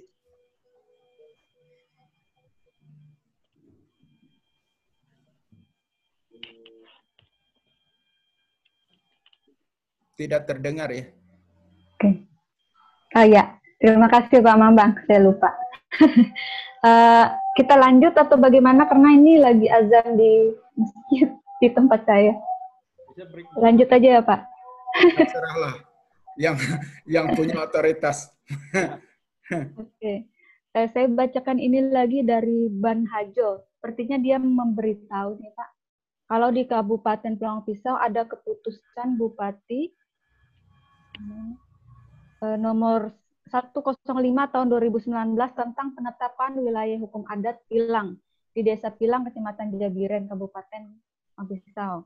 Dengan usulan hutan adat Pulau Basara seluas 105 hektar di APL. Ini mungkin nanti dijawab Mbak Dita ya. Ya, Halo, Mbak. Dita. Atau kita lanjut aja ini. Itu lanjut aja, nanti bisa Bang Mulyadi, eh, tadi sudah bercerita sebenarnya soal eh, Pulang Pisau. Ya. Lanjut saja, Mbak. Oke, lanjut pertanyaan berikutnya. Apakah masih di oh, ini Mbak Dita yang Pak Asep lagi Pak Di- Mbak Dita? Atau lanjut ke Pak Yando aja? Kita coba ke Pak Yando aja ya Pak, beri kesempatan yang lain. Ini pertanyaan lanjutan, bagaimana mekanisme pelibatan peran serta masyarakat adat dalam penetapan keberadaan suatu masyarakat masyarakat hukum adat? buat semua panelis mungkin bisa dijawab satu persatu. Silakan mungkin dimulai Pak Mulyadi mungkin ya. Silakan Pak. Ya, jadi eh, jadi begini. Eh, kalau saya melihat ataupun me- memperhatikan dari beberapa surat keputusan Bupati tentang pembentukan masyarakat hukum ini, eh, banyak lebih banyak melibatkan struktural pemerintahan. Eh, jadi tidak ada yang bicara eh, kelembagaan-kelembagaan adat yang terlibat di dalamnya, Eh, seperti Demang, Mantin, dan sebagainya. Saya tidak tahu argumennya seperti apa, apakah peran mereka itu adalah nanti ketika dilakukan inventarisasi ataupun identifikasi tentang ataupun pendataan pendataan ketika tim nanti akan turun atau bagaimana. Karena yang saya tahu eh, keterlibatan lain adalah kecamat di luar kepala desa. Karena kepala desa juga tidak terlibat di dalamnya. Nah ini yang menjadi pertanyaan ataupun apa ya bagaimana peran eh, kelembagaan-kelembagaan adat mantir-mantir adat itu yang ada di suatu wilayah gitu loh. Karena saya masih ragu apakah identifikasi ini nanti apakah bisa berjalan dengan baik atau tidak. Atau sebaliknya eh, desa membentuk tim misalnya. Tim yang memang orang-orang yang mengetahui tentang sejarah dan lain sebagainya. Nah ini juga perkembangan yang perlu kita lihat nanti ketika eh, dari surat keputusan itu tidak ada melibatkan termasuk masyarakat adat yang tidak terlibat. Entah tokoh masyarakat atau tokoh adat dan sebagainya yang memang ada dalamnya. Tapi semua itu adalah struktural jabatan yang ada di situ. Nah ini menjadi pertanyaan kita. Bagaimana sih kita bisa secepatnya memperoleh pengakuan? Karena orang-orang yang di dalamnya memang bisa saja uh, tidak bisa mengambil keputusan gitu loh kalau Demang terlibat, Mantir terlibat dalam SK, mungkin mereka bisa ambil keputusan ataupun uh, mempengaruhi dari kebijakan itu sendiri gitu loh.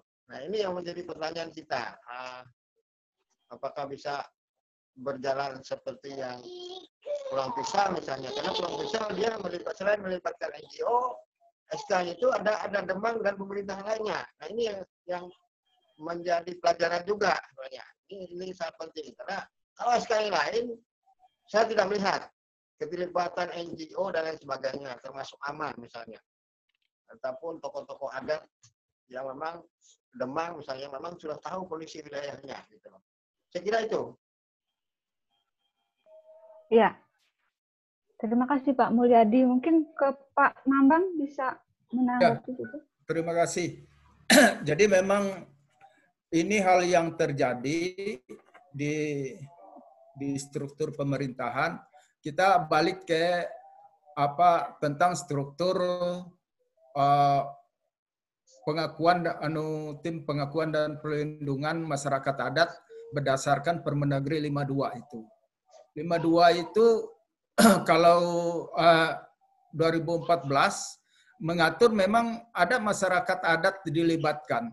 Tetapi di dalam kenyataannya uh, lembaga adat seperti Damang dan Mantir uh, tidak terlalu dilibatkan aktif.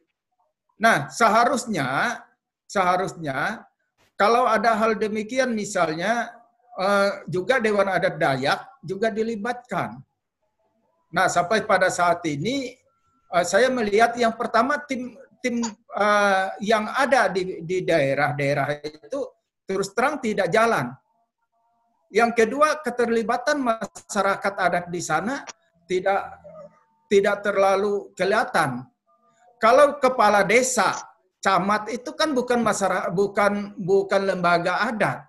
Lembaga adat itu adalah Damang dan Mantir, kemudian Dewan Adat Dayak di kecamatan, kemudian di kabupaten Dewan Adat Dayak, provinsi Dewan Adat Dayak.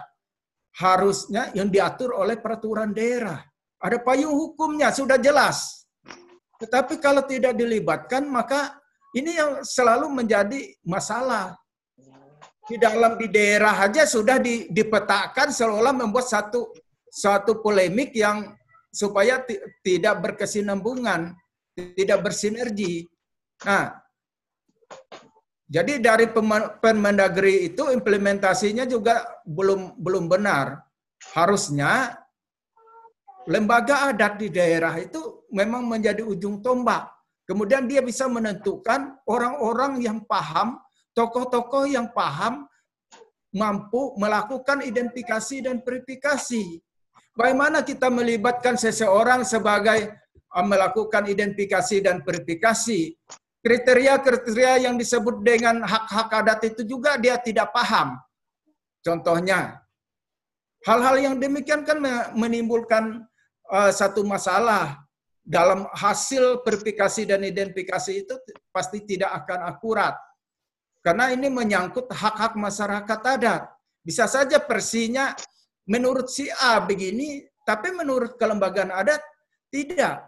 Nah, ini kan membuat membuat satu uh, polemik karena yang dilibatkan sebagai informan di, di daerah itu tidak benar. Orang yang tidak menguasai dan memahami tentang adat istiadat.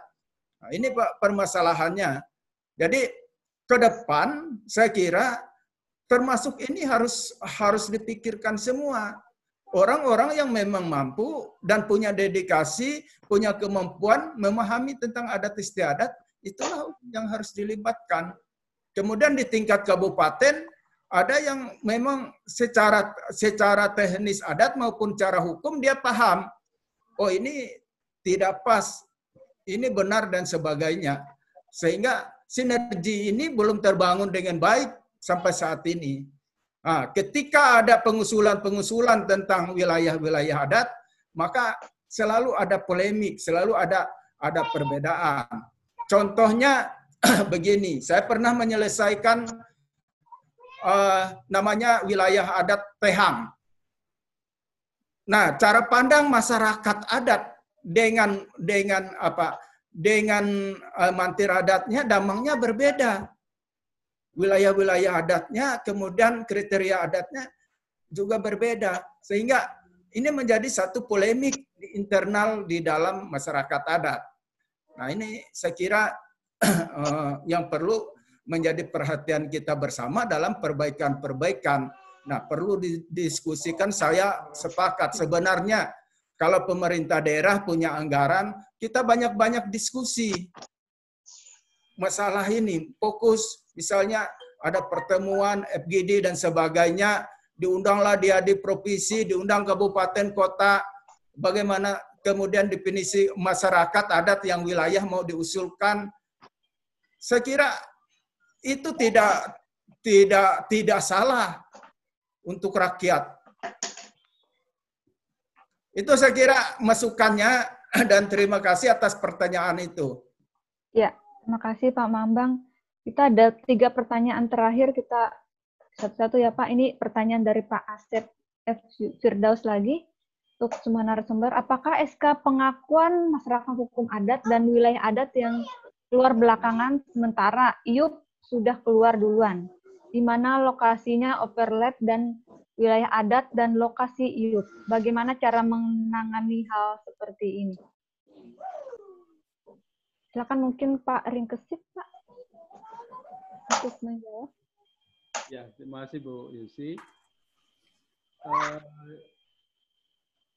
ini ya tadi yang seperti saya katakan tadi harusnya kalau kita itikatnya tadi, itikatnya memang kita ingin um, membela masyarakat adat, maka yang ini bisa dikomunikasikan.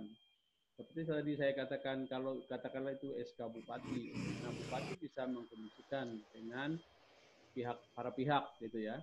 Jadi saya pikir tidak ada masalah yang tidak bisa diselesaikan dan ini bisa dikomunikasikan karena setiap izin usaha juga tetap dilaporkan ke bupati, ya kan? Nah, bupati saya pikir bisa memberikan uh, istilahnya bergaining gitu ya, keputusan yang harus dilakukan. Artinya kalau tadi itikat kita, aduh satu tadi dari pihak pemerintah tadi. Katakanlah kalau tadi ada saran bahwa yang kita pilih adalah gubernur dan bupati yang berpihak kepada masyarakat, yang membela masyarakat hukum adat. Nah, kalau memang itikatnya itu, ya kan, maka saya bupati bisa mengkomunikasikan ya dengan para pihak, termasuk dengan tokoh adat, tokoh masyarakat. Karena secara fakta tadi saya katakan, secara fakta masyarakat hukum adat ini keberadaannya lebih dulu dari semua uh, katakanlah perusahaan-perusahaan kalau ada, ya kan? Mereka sudah ada lebih dulu. Nah, secara fakta, makanya secara fakta inilah kalau tadi dengan dengan hasil inventarisasi kita bukti-buktinya jelas, saya kira ini tinggal dikomunikasikan, artinya dibicarakan. Yang penting masyarakat kita ada pembelaan lah Artinya yang besar itu bisa mengayomi masyarakat yang kecil. Kalau saya hanya berpikir seperti itu, ya. Artinya tidak saya pikir sebenarnya bisa, ya, bisa. Nah, bisa artinya di, di, dikondisikan oleh uh, kepala wilayah. Karena semua kegiatan operasional perusahaan pun nanti laporannya juga ke, ke bupati. Jadi bisa di, dikondisikan oleh bupati ya win-win solution lah. Artinya sama-sama menguntungkan masyarakat adat eh, diselamatkan, ya kan? Pihak eh, pengusaha pun diuntungkan begitu. Saya, saya pikir seperti itu, Bu. Ya. ya, terima kasih Pak Ringkesit. Ini kita sudah hadir Pak Ricardo, sudah hadir bersama kita. Mungkin langsung kita minta komentar Langsung Pak ya, dengan pertanyaan Pak Joko Waluyo. Pak Ricardo bisa dengar kita? Halo Pak Ricardo.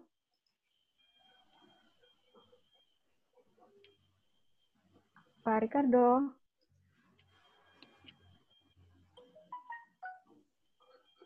Halo, ya saya dengar. Ya, ini ada uh, langsung diminta untuk menjawab pertanyaan nih Pak. Selamat datang dulu untuk Bapak bergabung bersama kita. Ya, ya, terima kasih. Ya, ini ada pertanyaan dari Pak Joko Waluyo, Pak. Uh, dia bilang di Kalteng juga ada perda kelembagaan adat, pergut tanah adat, tapi masih kurang kuat. Juga ada kasaran, Pak? Dipersilahkan Pak Ricardo. Ya, makasih ya. Uh, ini Joko Wolio mana nih? Kalbar atau orang Kalbar atau orang siapa ini? Sepertinya Kalteng, Pak. Oh, Kalteng ya. Ya, baik. Uh, saya sebenarnya tidak dalam kondisi mau, uh, yang baik untuk mengikuti ini karena saya lagi nomaden pindah-pindah tempat. Uh, ya. lagi ngurus keluarga. Uh, terima kasih sudah diundang. Uh, salam untuk peserta dan narasumber yang lain. Um, ya, pertanyaan tadi itu pertanyaan buat uh, seluruh orang di Kalimantan Tengah terutama mereka-mereka yang terlibat dalam penyusunan Perda tahun 2008 dan Pergub itu. Uh, saya sendiri uh, atas bantuan kemitraan tahun 2015 kan sudah melakukan penelitian mengenai Perda dan Pergub itu ya tentang uh, pengakuan kewenangan Damang untuk mengeluarkan surat keterangan tanah adat dan dengan begitu juga pengakuan terhadap tanah-tanah adat. Uh, saya pikir banyak yang sudah tahu bahwa kita uh, menemui satu kenyataan bahwa dua produk hukum daerah itu kurang efektif. Apa ukurannya kurang efektif? Ceklah misalnya dari 2009 2009 ya pergub itu dikeluarkan sampai enam tahun atau tujuh tahun masa berlakunya bahkan sampai sekarang pun berapa jumlah SKTA yang sudah dikeluarkan hitunglah persentasenya dibandingkan dengan luas tanah atau wilayah adat yang diklaim sejauh ini di Kalteng pasti kecil persentasenya ya apalagi kalau kita mencari e, mencari SKTA untuk tanah-tanah komunal mungkin mungkin saya sendiri sampai tahun 2015 belum menemukan ada SKTA untuk tanah adat yang komunal mungkin 0%. 0%. Ya. Karena itulah eh, kita bisa pahami kenapa kemudian muncul gerakan Dayak Bisik. Salah satu alasannya adalah karena melihat masyarakat adat Kalteng itu kurang antusias menyambut Perda dan Pergub itu. Pak Siun uh, menjelaskan itu ke beberapa orang soal latar belakang gerbang eh uh, Dayak Misik, gerakan Dayak Misik, Dayak uh, bangkit atau Dayak bangun dari tidur lama gitu ya. Jadi itu sebenarnya gerakan yang sudah mengakui ada kekurang berhasilan Perda dan Pergub itu. Nah, mengapa terjadi kurang berhasil? Tentu banyak uh, penyebabnya banyak penyebabnya, uh, tetapi uh, kalau kita kaitkan dengan uh, bagaimana Badan Pertanahan Nasional mengakui SKTA, nah di sini kita bisa menemukan salah satu sebab dari ketidakefektifan pergub itu, yaitu ya uh, Pemprov Kalteng termasuk uh, Pemkap dan Pemkop itu sebenarnya eh, kurang berhasil mengkomunikasikan, mendialogkan Perda dan Pergub itu ke kantor pertanahan. Sehingga kalau ada orang mendaftarkan tanahnya, bukti pendukungnya adalah mendaftarkan sudah dapat sertifikat ya, bukti pendukungnya adalah SKTA, orang BPN nggak mau terima. Di desa dan kecamatan pun camat dan desa ada dari penelitian saya ada camat dan kepala desa yang nggak mengakui SKTA yang mereka akui adalah SPPT yang dikeluarkan oleh eh, ditandatangani oleh camat dan kepala desa. Jadi di internal pemprov pemerintahan daerah Kalteng sendiri ada resistensi terhadap SKTA ini. Jadi eh, kalau diambil pelajaran dan ini sedang dipetik pelajaran dari Kalteng ini mau dipakai untuk di Papua, Papua Barat, nah bukan Papua, itu sejak awal harus ada komunikasi dengan uh, kementerian atau lembaga pusat yang nanti akan memberikan kekuatan berlaku dari tanah-tanah adat. Kalau konteksnya kawasan hutan kan kita udah clear kekuatan berlakunya itu ujungnya nanti di Menteri Kehutanan lewat permohonan hutan adat. Kalau tanah-tanah adat di luar kawasan hutan, kekuatan berlakunya ujungnya adalah di kantor tanahan. Jadi itu saya mau highlight sebagai salah satu penyebab dari eh, ketidakefektifan ini. Jadi kalau ditanya apa yang harus dilakukan, eh, pertama begini, pergub itu masih berlaku atau tidak? Karena dia punya masa berlaku sebenarnya. Saya agak lupa 2016 atau 2000 sudah sudah selesai itu ya. Jadi kalau sudah tidak berlaku lagi ya sebenarnya nggak bisa lagi di uh, didorong-dorong untuk berlaku dan didialogkan dengan kantor pertanahan ya. Tapi kalau dia masih berlaku uh, riset saya yang didukung oleh kemitraan sebenarnya sudah merekomendasikan segeralah berdialog dengan segeralah Pemprov berdialog dengan kantor pertanahan. segeralah berdialog. Ya. Nah, uh, karena itu saya mau kaitkan dengan apa yang sedang diinisiasi oleh kawan-kawan sekarang di Kalteng, yaitu penyusunan rancangan perda tentang pengakuan masyarakat adat. Uh, belajar dari sini, saya sudah berkali-kali mengatakan ini dan lewat tulisan juga, nggak ada gunanya membuat kebijakan pengakuan masyarakat adat bila kebijakan pengakuan itu tidak berakhir dengan hak-hak masyarakat adat itu memiliki daya laku.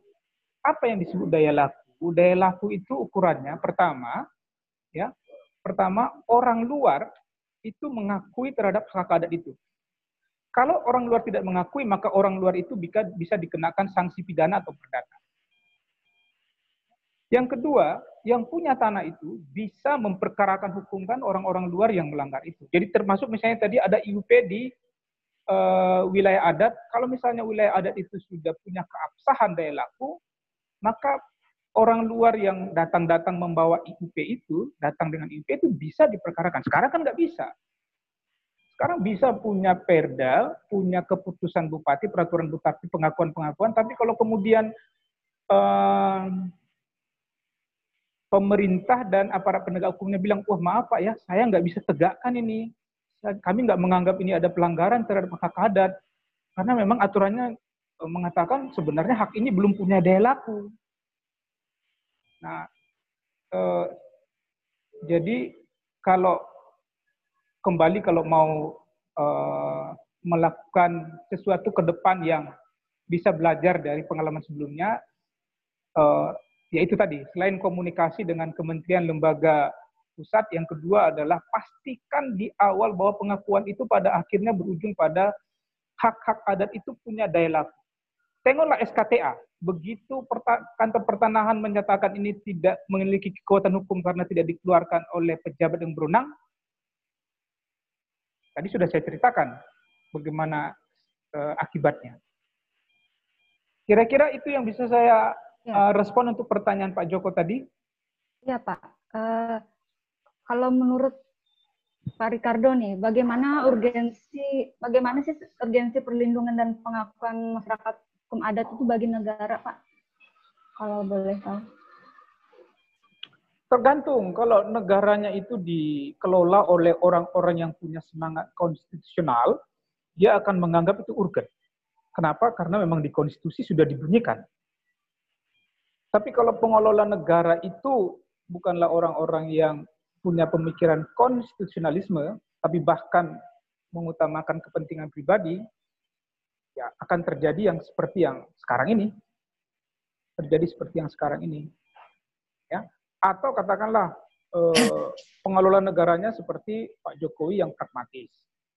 Ya. Kalau dia menganggap bahwa pengakuan wilayah adat, eh, hak-hak adat atas tanah, itu bisa berakibat pada Eh, kepastian dan kemudahan berusaha, dia akan laksanakan. Kebijakan itu kebijakan yang mengakui menghormati masyarakat akan dia lakukan, dia uh, jalankan. Itu kalau tipe pengelola negaranya adalah yang pragmatis. Jadi pertanyaan tadi tergantung uh, apa yang dipikirkan oleh pengelola negara dan kepentingan apa yang uh, diutamakan oleh pengelola negara itu. Begitu juga dengan kepala-kepala daerah pastinya. Ya. Dan apakah perlu pengakuan dari negara, Pak? Beliau konstitusi kan sudah mengatakan perlu. Jangan ditanya lagi nanti ya. konstitusinya konstitusinya jadi dipertanyakan kan. Siap, siap, siap. Kalau itu Baik. sudah sifatnya sudah uh, preskriptif, sudah seharusnya karena ada di konstitusi. Ya. Baik, terima kasih Pak Ricardo. Kita balik ke Pak Ringkesit, Pak. Ini ada pertanyaan lagi. Saya uh, sekalian mau undur diri ya.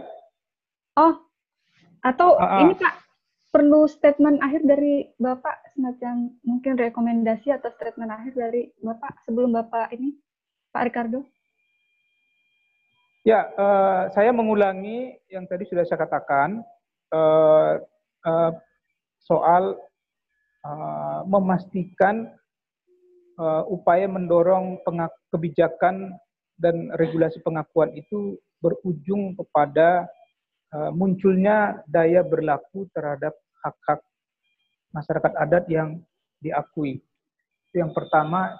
Yang kedua, uh, kalau saya amati, kalau saya mau sampaikan pengamatan saya terhadap cara berpikir dan cara kerjanya Kementerian ATR BPN, saya ambil sebagai contoh ya, uh, dalam rangka mengakui hak komunal atau hak wilayah ini, memang keinginan untuk mengakui itu nggak ada. Ini pada level penyelenggara negaranya ya. Kalau konstitusi kan jelas ya, dan undang-undang yang lain juga jelas. Tapi ini orang yang menjalankan konstitusi dan peraturan perundang-undangan. Memang nggak nggak ada keinginan untuk uh, mengakui masyarakat dan ada keinginan. Jadi ini fakta, ini fakta. Dan itu juga yang membuat Kenapa begitu ada sedikit keinginan itu muncul di KLHK, maka dalam sekarang katakanlah udah enam tahun ya, dalam enam tahun ini kalau kita bikin persentase itu kecil sekali kan jumlah hutan adat yang diakui atau misalnya sekarang yang sudah masuk dalam peta indikatif itu kan relatif kecil ya. Nah salah satu penjelasannya itu memang keinginan itu ada. Karena itu keinginan itu memang jadinya memang bukan keinginan genuine yang muncul dari dalam kementerian, tapi itu kan keinginan, kalau kasus KLHK, itu kan keinginan yang disuntik terus oleh teman-teman NGO dan masyarakat. Nah, eh, KLHK relatif sudah oke, okay. yang kurang sekarang didekati itu kan ATR BPN sebenarnya. Ya, ATR BPN, tolong ingat, eh, suka nggak suka, eh, paling lambat tahun 2025 seluruh bidang tanah di APL akan didaftarkan akan didaftarkan suka nggak suka, termasuk bidang-bidang tanah yang selama ini masyarakat adat, NGO pendampingnya mengklaim sebagai tanah adat. Itu akan didaftarkan. Ya. Nah, karena itu tolong diberikan perhatian kawan-kawan. Kita sekarang perlu kasih perhatian jangan terlalu kayak orang kampung main bola kaki ke mana bola pergi ke situ semua. Nah sekarang ini kan cukup memusat mengawal KLHK. Jadi tolong di uh, apa namanya dialokasikan energi sekarang untuk mengawal Kementerian ATR BPN ini. Karena alasan yang saya sebutkan tadi. Kalau saya mau tambahin alasannya, um, mungkin tidak ada yang menyadari ini ya. Pak pelopor sendiri, Kakanwil BPN Kalteng mengatakan, sampai sekarang detik ini, tidak ada sertifikat tanah perorangan di Kalteng itu yang berasal dari tanah bekas milik adat. Itu ironi. Ironi. Di satu sisi teman-teman NGO masyarakat mengklaim di Kalteng itu banyak eh, tanah-tanah uh, adat dan bahkan mungkin seluruh Kalteng itu ada diklaim tanah adat. Tapi kalau kita cek sertifikat hak atas tanah yang dikeluarkan oleh BPN, tak satu pun yang mengatakan di situ asal tanahnya adalah tanah bekas milik adat. Ya. Bisa. Bisa. Jadi poin saya eh, kita agak luput selama ini eh, memperhatikan Kementerian Antar BPN, terutama dalam empat tahun ini kan gencar eh, menyelenggarakan pendaftaran tanah sistematika PTSL uh, ini sebenarnya harus kita kawal PTSL ini termasuk di Kalteng supaya di Kalteng itu pemberian sertifikat tanah-tanah perorangan karena di Pergub 2009 itu tanah adat itu juga diakui ada tanah perorangan juga ada tanah bersama atau komunal ya. Nah PTSL ini kita kawal supaya nanti di Kalteng itu ada tanah-tanah adat perorangan yang didaftarkan bersertifikat yang itu disebutkan berasal dari tanah bekas milik adat apa pentingnya ada informasi itu? Ya mengakui bahwa di Kalteng itu memang ada tanah adat. Nah sampai sekarang kalau kita lihat sertifikat yang dikeluarkan ATRBP nggak ada sebenarnya tanah adat di Kalteng itu, yang di luar kawasan hutan ya, nggak ada. Kalau kita pakai dokumen sertifikat itu, itu yang bisa saya tambahkan. Ya, baik. Terima kasih Pak Ricardo atas kesempatannya bergabung bersama kita. Ya, sama-sama. Terima kasih juga. Eh, salam buat yang lain. Sampai ketemu kembali ya. Salam Pak. Ya Pak, terima kasih. Ya, selanjutnya ini ada satu pertanyaan dan setelah ini uh, setiap panelis bisa membuat uh, closing statement ya Pak. Uh, Pak Rengkesit mungkin bisa langsung Pak dari pertanyaan ini dan closing statement. Iya, makasih Bu. Uh, kalau untuk penganggaran, sementara ini memang kabupaten itu terbatas gitu ya Bu ya. Nah, jadi kami kemarin berkoordinasi dengan Perhutanan Sosial Provinsi di Dinas Kehutanan. Nah, kebetulan sejak awal kita sudah menyusun, eh, kita sudah berkomunikasi sejak awal dengan provinsi. Lalu di Dinas Kehutanan Provinsi di seksi perhutanan sosial itu ada kegiatan yang berhubungan dengan inventarisasi masyarakat hukum adat ini. Nah, bahkan banyak komponen kegiatan sebenarnya yang melekatnya di provinsi. Kita kabupaten mencoba juga untuk menganggarkan khususnya untuk inventarisasi awal dengan panitia yang ada di kita gitu. Inventarisasi awal kemudian kan sama-sama dengan kawan-kawan dari provinsi. Kemudian juga dari kawan-kawan provinsi juga akan membekali tadi panitia yang di kabupaten supaya memiliki kualifikasi tadi yang seperti dikatakan oleh Pak Mul mengerti eh, ciri-ciri atau tanda-tanda atau uh, masyarakat hukum adat itu yang yang bisa kita usulkan tadi. Nah itu jadi kami dengan dinas kehutanan provinsi kemarin sudah berkoordinasi dan membuat rancangan usulan kegiatannya. Ya, masuk kami sampaikan ke pihak provinsi dan rupanya diakomodir oleh kawan-kawan provinsi. Ini karena kondisi sekarang itulah yang tidak jalan ya, karena kondisi Covid ini. Pada ya. pada dasarnya kawan-kawan provinsi sudah merespon itu. Nah, kemudian untuk pembinaan, nah kami dengan dasar tadi penetapan, dengan dasar penetapan katakanlah nanti selanjutnya, maka kami juga di kabupaten mengusulkan mengusulkan di anggaran kegiatan kabupaten untuk pembinaan. Nanti mungkin ada juga nanti kegiatan yang bersamaan dengan pihak provinsi melakukan pembinaan. Nah, kemudian Eh, di kabupaten ini memang terbatas anggarannya untuk kegiatan-kegiatan yang sifatnya pembinaan. Jadi makanya kami berkolaborasi lah dengan pihak provinsi. Gitu. Saya kira itu Bu. Ya. Ya. Baik. Eh, kembali lagi mengenai masyarakat hukum adat, saya pikir ini itikat gitu ya. Kalau memang kita ingin tadi punya itikat ingin menjaga atau ingin melindungi masyarakat hukum adat kita, Nah, apa pun itu artinya kita harus membela masyarakat, gitu ya. Harus membela masyarakat. Nah, saya seperti yang saya katakan, yang besar harus bisa melindungi yang kecil. Dan ini Pak Mambang, eh, kita harus harus dorong terus, ya. Kita tidak bisa stuck. Kita ini harus harus dorong terus ini seperti tadi peraturan-peraturan ya kita harus eh, harus bisa ber, berlari cepat ya artinya mensosialisasikan kalau ada perda ada pergub yang perlu kita sosialisasikan yang yang berhubungan dengan perlindungan terhadap masyarakat hukum adat, ayo kita bergerak gitu ya. Kita sama-sama. Karena kita ingin menyelamatkan eh, masyarakat hukum adat kita.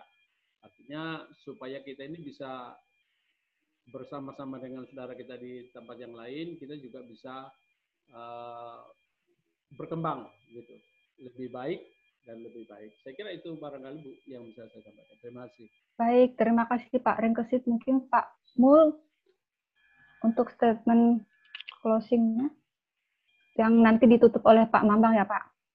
Oke, uh, statement saya pertama dulu adalah uh, mungkin saya mendorong uh, pemangku kebijakan yang berafiliasi dengan IADI. Karena pertama uh, yang saya tahu banyak pengurus-pengurus jadi yang memang punya jabatan di tingkat pemerintahan. Salah satu bisa saya ambil contoh adalah Kabupaten Kepuas. Ketua DAD-nya adalah Bupati. Nah, dengan memanfaatkan ini, bagaimana mendorong uh, pemerintah bisa mendorong ataupun DAD yang ada di dalamnya bisa mendorong secepatnya kita uh, apa mendorong masyarakat adat untuk mengajukan atau mengusulkan wilayah-wilayah adatnya supaya nanti uh, pertama dulu kalaupun nanti ada sebuah kebijakan atau keputusan bupati itu bisa dilakukan secara komunal. Artinya keputusan ini desa ini desa ini dan sebagainya gitu loh.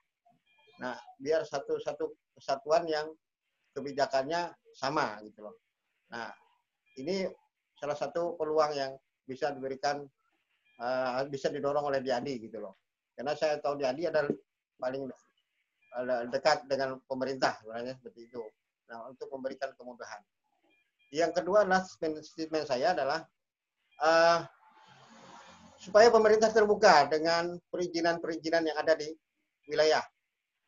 Karena apa? Uh, banyak klaim ataupun wilayah wilayah-wilayah adat yang diklaim oleh perusahaan uh, dengan alasan itu adalah wilayah perluasan. Wilayah perluasan perkebunan. Gitu loh. Nah, jujur saja, pemerintah jujur saja bahwa tidak ada lagi penambahan perizinan baru ataupun penambahan area-area baru selain arahan lokasi yang sudah ada gitu Nah, ini ini supaya komitmen kita uh, bisa mengangkat, mendorong atau mengklaim tanah-tanah itu milik masyarakat gitu loh. Jangan jadi jangan pemerintah mengaku bahwa itu ada pertambahan dan lain sebagainya ataupun arahan lokasi untuk penambahan izin areal baru. Karena apa? Uh, sudah banyak kebijakan-kebijakan bupati yang walaupun skala kecil tapi jumlahnya banyak gitu loh. Perizinan yang dikeluarkan atau izin yang dikeluarkan termasuk di wilayah-wilayah adat gitu loh. Ini yang yang harus di, dilihat dulu. Nah, yang selanjutnya yang ketiga adalah masalah seperti yang kita bicarakan tadi masalah jabatan struktural. Jabatan struktural. Jadi seperti sudah Pak Gesit sampaikan juga tadi bahwa uh, dan Pak Diadi, Pak Mambang juga sudah dikatakan, uh, carilah orang-orang yang paham dengan dengan adat gitu loh, atau dengan pengetahuan adat gitu loh. Jangan ketika di kampung nanti apa sih pukul hewan, apa bisa jahan, jadi pertanyaan gitu loh. Jadi dia punya tidak ya. dasar tidak ada dasar pemahaman lebih dulu tentang adat gitu loh. Nah, ya. takutnya nanti itu berulang-berulang ditanyakan terus kepada masyarakat sehingga uh, ini menjadi berlarut-larut ketika dipertanyakan gitu loh. Nah, saya setuju dengan Pak Regesit dan juga Pak Bambang bahwa kita akan cari orang-orang yang memang betul paham. Terus yang kedua adalah bagaimana uh, peran yang ada di wilayah Demang, kewilayahan Demang dan juga Mantir. Ini juga harus didorong. Nah, mungkin ini PR juga untuk para Regesit gitu. Supaya bagaimana peran demang mantir yang ada di kampung ketika dilakukan verifikasi dan identifikasi itu nanti. Ini sangat penting juga. Jadi sebelum proses pengakuan itu dilakukan, uh, selesaikanlah dulu makanya membangunlah komunikasi dulu antara kedemangan dan juga mantir, mantir adat. Termasuk mungkin seperti sampai ke Bambang, bagaimana peran di Adi juga di dalamnya. Karena di Adi kecamatan juga ada gitu loh. Nah, mungkin sebagian juga ada di Adi tingkat desa. Nah, bagaimana lembaga-lembaga ini masuk ke dalam inventarisasi ini loh. Supaya nanti uh, hasilnya itu tidak pertama dulu terlalu tidak lama kita menyelesaikan ini semua gitu loh. Supaya tidak berlarut takutnya nanti ada kebijakan baru ya. yang akan mempengaruhi semua ini. Mungkin itu Baik. tiga yang saya yang mungkin menjadi pelajaran Baik. lanjut ke depan kita. Baik, terima kasih Pak Mulyadi. Kita langsung ke Pak Mambang. Silakan Pak Mambang.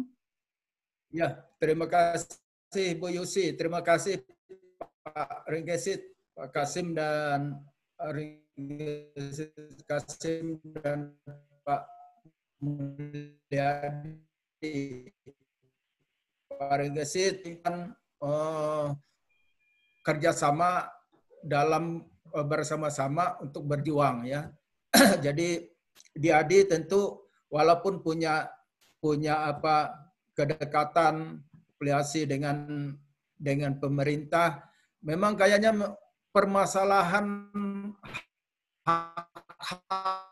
ada perlu banyak diskusi-diskusi ya dalam mematangkan dan selanjutnya apa yang disampaikan oleh Pak Ricardo tadi uh, tidak berlakunya satu perda itu karena memang dari pemerintah pun tidak sama persepsi dalam dalam melaksanakan itu. Contohnya begini. Contohnya uh, implementasi perda itu adalah perda sejak ditetapkan itu melakukan inventarisasi dan identifikasi hak-hak adat. Tapi bagaimana itu bisa berjalan apabila uh, tidak didukung oleh pemerintah daerah? Masyarakat adat tidak punya kemampuan untuk untuk itu yang saya harapkan untuk Kabupaten Kapuas bisa menjadi contoh untuk kabupaten-kabupaten yang lain. Karena pemikiran Pak Regesit ini saya sangat sangat setuju dan sangat sangat apa mengapresiasi ya. Uh, yang pertama, kalau bisa dipermudah, kenapa harus dipersulit, harus perda dan sebagainya dalam penetapan wilayah-wilayah adat itu? Cukup dengan uh, dengan keputusan kepala daerah misalnya, cukup saja. Nah, sehingga kita bisa bisa menetapkan misalnya karena ada target kami tentang Dayak Bahadat itu uh, untuk sebenarnya kalau tidak corona harus ada penetapan wilayah-wilayah adat yang diusulkan ke Kementerian uh, eh, LHK dan Kehutanan itu tahun ini minimal di dalam satu kabupaten itu dua. Nah, kelihatannya terkendala juga termasuk saya yang di di dalamnya adalah sebagai tim namun itu tidak dapat berjalan dengan baik karena memang kondisi kita tidak, tidak uh, eh, ada terganggu. Nah, ini saya kira uh, tidak membuat kita uh, apa patah semangat tapi kita dorong lagi. Nah, terus masalah masalah perda yang masih kurang saya sepakat. Ayo kita buat apa kekurangannya kalau memang harus dipatuhi regulasi apa yang harus kita lakukan. Tapi pada prinsipnya seperti yang disampaikan oleh Pak Mulyadi tadi, bagaimana pengakuan uh, perlindungan dan pengakuan uh, perda perlindungan dan pengakuan hukum adat, wilayah adatnya aja belum, harus ditetapkan itu dulu. Karena persyaratan ke kelembagaan adatnya kita sudah ada. Terus wilayah adatnya harus harus ditetapkan. Tapi itu bukan bukan apa yang maksudnya wilayah administrasi yang mengatur di situ. Tetapi menyangkut wilayah hutan adat dan sebagainya itu harus ditetapkan kembali dengan uh, peraturan bupati atau wali kota. Ini saya kira yang yang uh, sangat perlu. Mudah-mudahan uh, closing saya uh, kita harus semangat bersama-sama kita perjuangkan hak masyarakat adat bersama Diadi. Sekira kita bisa gitu ya. Pak Mulia, selamat. Nanti ya. semoga kita semuanya sehat Pak Regesit. Sampai bertemu kembali. Bu Yusi, kita terima kasih diundang ya. Terima kasih ya. Baik, terima kasih buat Pak Mambang Tubil dari DAD Kalteng, Pak Mulyadi dari Yayasan Petak Danum ya Pak dan Pak Ringkesit dari Balai Badan Lingkungan Hidup Kabupaten Kapuas juga tadi ada Pak Ricardo uh, bergabung uh, bersama kita. Terima kasih untuk semua panelis. Kita juga meminta maaf kepada beberapa penanya karena keterbatasan waktu kita tidak bisa mengcover semua pertanyaan untuk dijawab oleh panelis. Mungkin di lain kesempatan. Sebelum menutup, saya mengucapkan uh, selamat berpuasa buat yang berpuasa, selamat lebaran dan uh, saya kembalikan ke Mbak Dita. Silahkan Mbak Dita. Ya. Nah. ya, selamat, uh, terima kasih Mbak Yusi, Pak Mambang dan Pak Mulyadi juga Pak Rikesit untuk diskusi ini uh, cukup kaya dan uh, kita berharap ke depannya kita masih bisa terus bekerja sama dan merealisasikan ya Pak Ringkesit untuk uh, masyarakat uh, pengakuan dan pengesahan hutan adat di Kabupaten Kapuas. Terima kasih dan, dan atas nama Yayasan Pusaka kami mengucapkan selamat ulang tahun untuk Kalimantan Tengah yang hari ini berulang tahun dan untuk uh, besok yang merayakan Idul Fitri kami dari Yayasan Pusaka mengucapkan selamat Idul Fitri. Mohon maaf lahir dan batin. Sampai jumpa. Ya. Terima kasih Bu. Dadah.